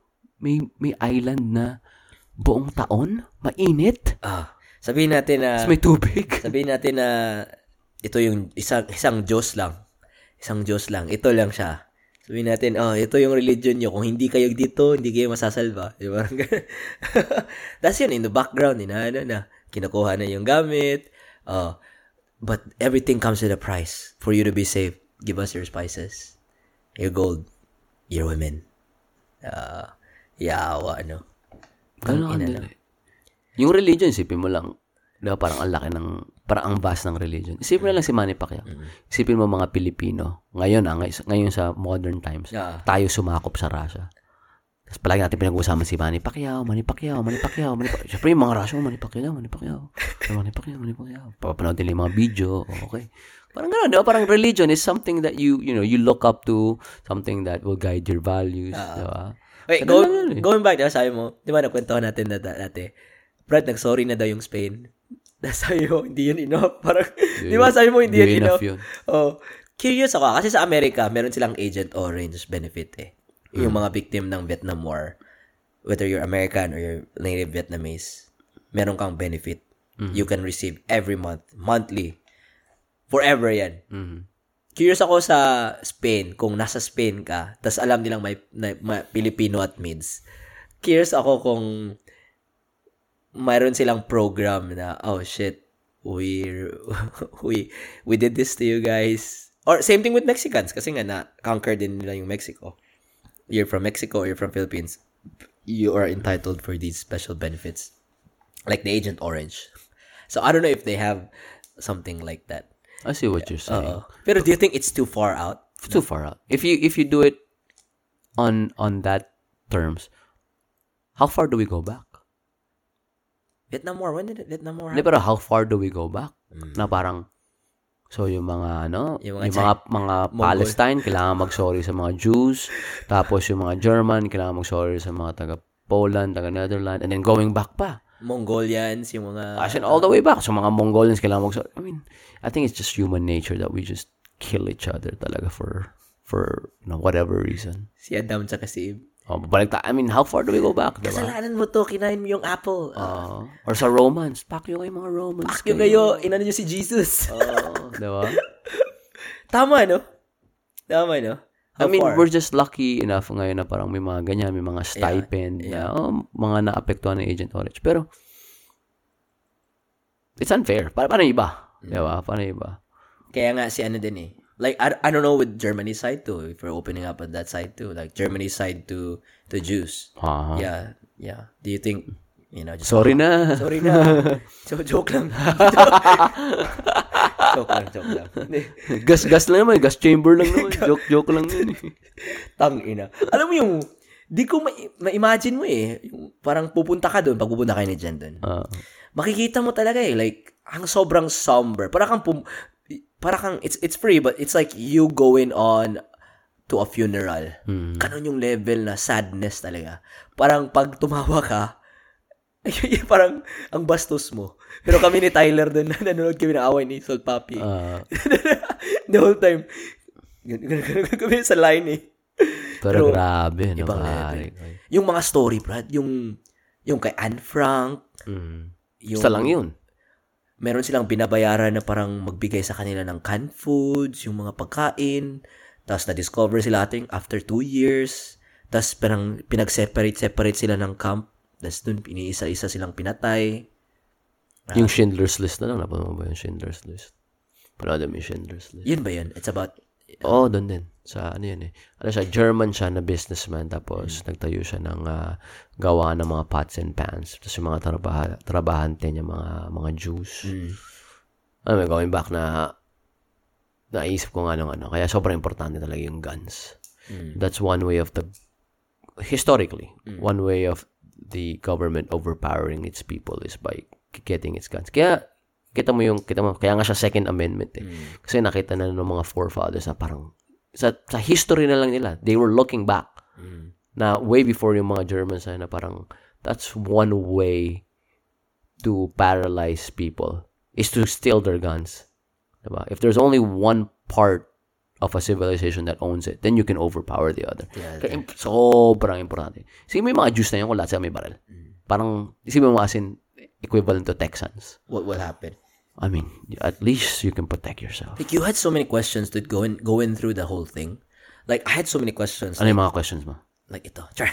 Ah, yung, hindi yung, one of my questions was, if you were a soldier, you know, under the German army at that time, who was taken over by the na- right and not right, right and Nazi, right? Ah, Nazi, the yeah. Third Reich. yeah. Like, did what if you did you didn't have no like the same ideals as you know the people that you're serving? Like, imagine the dissonance. Imagine the conscience battle that you have to go through. Like, shit, sabi ni Bossing, patayin ko daw yung mga Ju- mga Hudyo. Pero, shit, kaibigan ko to sila or mga ganun, di ba? Like, imagine, right? And then, how far, like, was it all Hitler? You know, I'm pretty sure the obvious answer is yeah. Uh, no. Obvious answer is no. But how how far how far did you think Hitler like Hitler's ideas like took them? Like parang sabi lang siguro ni Hitler na, "Oh, ayoko ng mga ganito." Pero who made it more creative? You know what I mean? Yeah, bro. By creative like having the gas chamber, having to experiment on live people. Like alam mo yung may may isang part pa nun Brad na they were killing people just to free up beds. Like literally killing people in the nursing homes. Nursing homes, mga psychiatric ano. Yeah. Ako ano, siguro just through learning through history. I mean, kita mo na lang ngayon eh. Yung, alam ba yung mga Russians, they genuinely believe that they're freeing the Ukrainians from Nazis. Yeah. Kaya, kasi pumunta si Lex Friedman sa Ukraine to interview both sides. Ang nakuha niya from his six-week week trip is yung mga Russians, they genuinely believe the reason why they're taking back Ukraine because number one, Ukraine, it you know, it's part of the Soviet Union, and then second is they're trying to. It's the it's a fight for ideology. Na Ukraine is under, Nazi ideology. Trying to free the people. Is that because of a gaslighting kind of thing? I have no idea. Yeah. I also believe na if I was German and I was fed, ah, sige, ganito na lang. Ngayon nasa Amerika ka, di ba? Parang we are, isipin mo, hindi tayo lumaki dito. Pero di ba, at least meron tayong, ako meron akong 11 years of indoctrination ng nationalism, di ba? Now that I've lived here 11 years, naniniwala ako, without my Filipino side, just my American side, na na everyone should be able to make a certain amount of money. You know, everybody should go to college. Everybody should have, um, everybody should have a, a work that can sustain your lifestyle. Yeah. diba? And from there, y- you're the generation after you should be better than you. That's the American dream, diba? May bahay ka na at this age. Yun yung idea, diba? Pero that's a very insulated view. So imagine nga nasa nine, backing ano tayo, back in Germany tayo. Ang lahat ng sinasabi sa nun is hey, we ha- we ayaw natin ng mga Jews. Silang sumira ng sistema natin. Sila yung villain.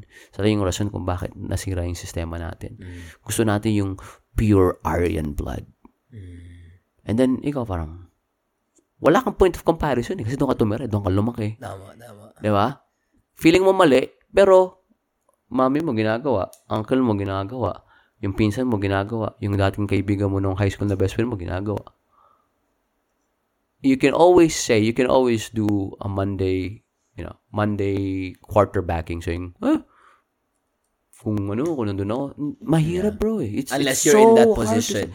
Even if you're in that position, kung wala kang ibang perspective, it's hard. Doon ka tumira. Hindi naman uso dati yung travel-travel na, oh, galing ang Pilipinas ngayon, nasa Germany na ako. Tama, Nagkataon lang na may laban, so sumali ako. Hindi. Pag nandun ka, bro, I bet all of those, I bet, sa mga nakita nating video ng mga soldiers, I bet more than 95% of them truly believe what they were doing was was right. Yeah. Yeah. Because for them to do that, to be forced by just one person, it's absurd without them believing in it. You should believe in what you're doing to to create a massive effect like that. Grabe, no? Oo, bro. Grabe talaga. Idea lang yan. Parang parasite yan eh. Magaling, mag, pare, nakita mo na ba yung mga mga speech ni Hitler? Hmm? Yeah, nung sa ano, sa, sa museum nga. Galing, no? Like, with conviction. Di ka maniniw, kahit di mo alam yung German, parang, ay, ay, sali ako dyan. Eh, Is it the way just just to speak that they they just speak parang ah, ah, ah, ah, ah, Heil Hitler! Yung ganun. Di ba? As in, grabe. Like, ah, ah, ah. Tapos ikaw nanonood, holy shit. Amphetamine yun, bro. Grabe. They have meth, right? They do, they did meth, meth. Yeah, yeah. They're, they're, uh, they're soldiers. Sabi nila, it was a big part of them. Amphetamine talaga. Pero grabe, Brad. Like, grabe talaga, Brad. Like, cause they, they show the ranks. They show the ranks. Tapos, ito si Hitler. Tapos, mga head scientist. Yung mga generals under him. Grabe, sabi ko, putsang ina, no? Like, parang boss, mga boss level. Marang ganun. Punta ka sa taas. Tapos, pinakita din yung mga taong nag-save. Yung mga notable people that saved hundreds and thousands of other other victims. Parang nag-flee sila. Di ko nga alam na conquer din nila yung ano eh, yung Russia eh. A part of Part Russia. of Russia. East, ah, Western Russia. Mhm. Gulat ako eh. Grabe, no? Grabe ganun level. Ang laki nila, ang laki na conquer nila sa Europe actually. Mm. Tingin ko, damn. Fuck, no? Yeah, they were even saving Russia. Communist. That's probably why. That's probably why that works. That propaganda works. Yeah, because once upon a time, na-trauma sila sa German, German rule. No. Tatanda mo, may propaganda din dito sa Amerika. Diba sa tingin natin Russia's bad. Pero isa sa mga narrative, diba, from Russian side is, isipin mo, gusto ng Amerika na sumali ang Ukraine sa NATO. So that would permit us parking our missiles there. There. Flip the script. Gusto sumali ng Mexican sa mga Russia. So yung Russia, maglalagay ng mga missile nila doon. Yeah. How would you feel? Di ba matithreaten ka? Yeah. Wait, who's part of NATO? Who else is part of NATO? There's only a couple countries, right? Like only several countries. Ko mga puti eh. Di ba North American ano yan eh. Treaty something. Wait lang ah. I don't. I know there's not a lot. NATO. I know there's not a lot. So, NATO is a...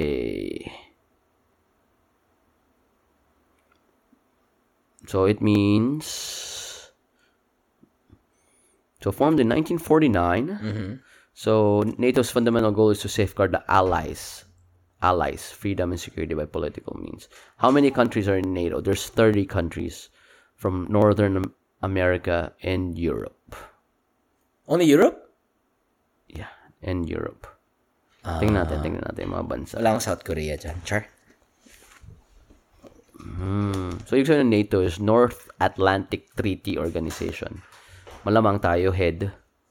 And then, countries is 30. Ma- Madami-dami din pala. Albania, Belgium, Spain, Turkey, UK, US, Norway, Poland, Bulgaria, Iceland, mga puting countries. Luxembourg, Lithuania, Hungary, Slovakia. Okay, so mostly Europe. So wala talaga. Montenegro. Walang Asia. Walang Wala, ganun. wala. Gawa tayo May treaty. France, Slovakia, Slovenia, Portugal, Romania. Damn. Gawa tayo treaty natin. Ano pangalan? Kanto. Kanto. Kanto. Kanto Tinyo. oh, Korea, Amerika, ah, ano bang N? Nicaragua. Taze, Tanzania. Gago. ano pang O? Wala. ah, Orange. Orange, Orange, Can, Orange City. Gago. Kanto Hindi, Tinyo. Olonga po. Olonga po. Oh, Kanto Anong kanto Tinyo. nagsisimula sa O? Oh, um, uh, fuck, fuck, oh, oh. Paunahan, Ah, paunahan. sige, sige, sige, oh, oh, oh. Ah, Australia. Gago! Oh, oh, oh, oh. Oh, putang ina. O- Uzbekistan. Di, ah, yun yan, um, ah, Holland. Holland. Holland. Hindi. Sabihin ko sana Holland din kasi galing Poland. Hindi ka Holland galing. Holland. Wala nga O, no? Merong O. Alam ko merong O. Wala. Ano bang O? Hindi tayo titigil habang wala nakasabi. Oo. Ako, 5.30 na, alis na ako. Wait lang. Padalti na? Oh, shit. Oh. Ang TV na.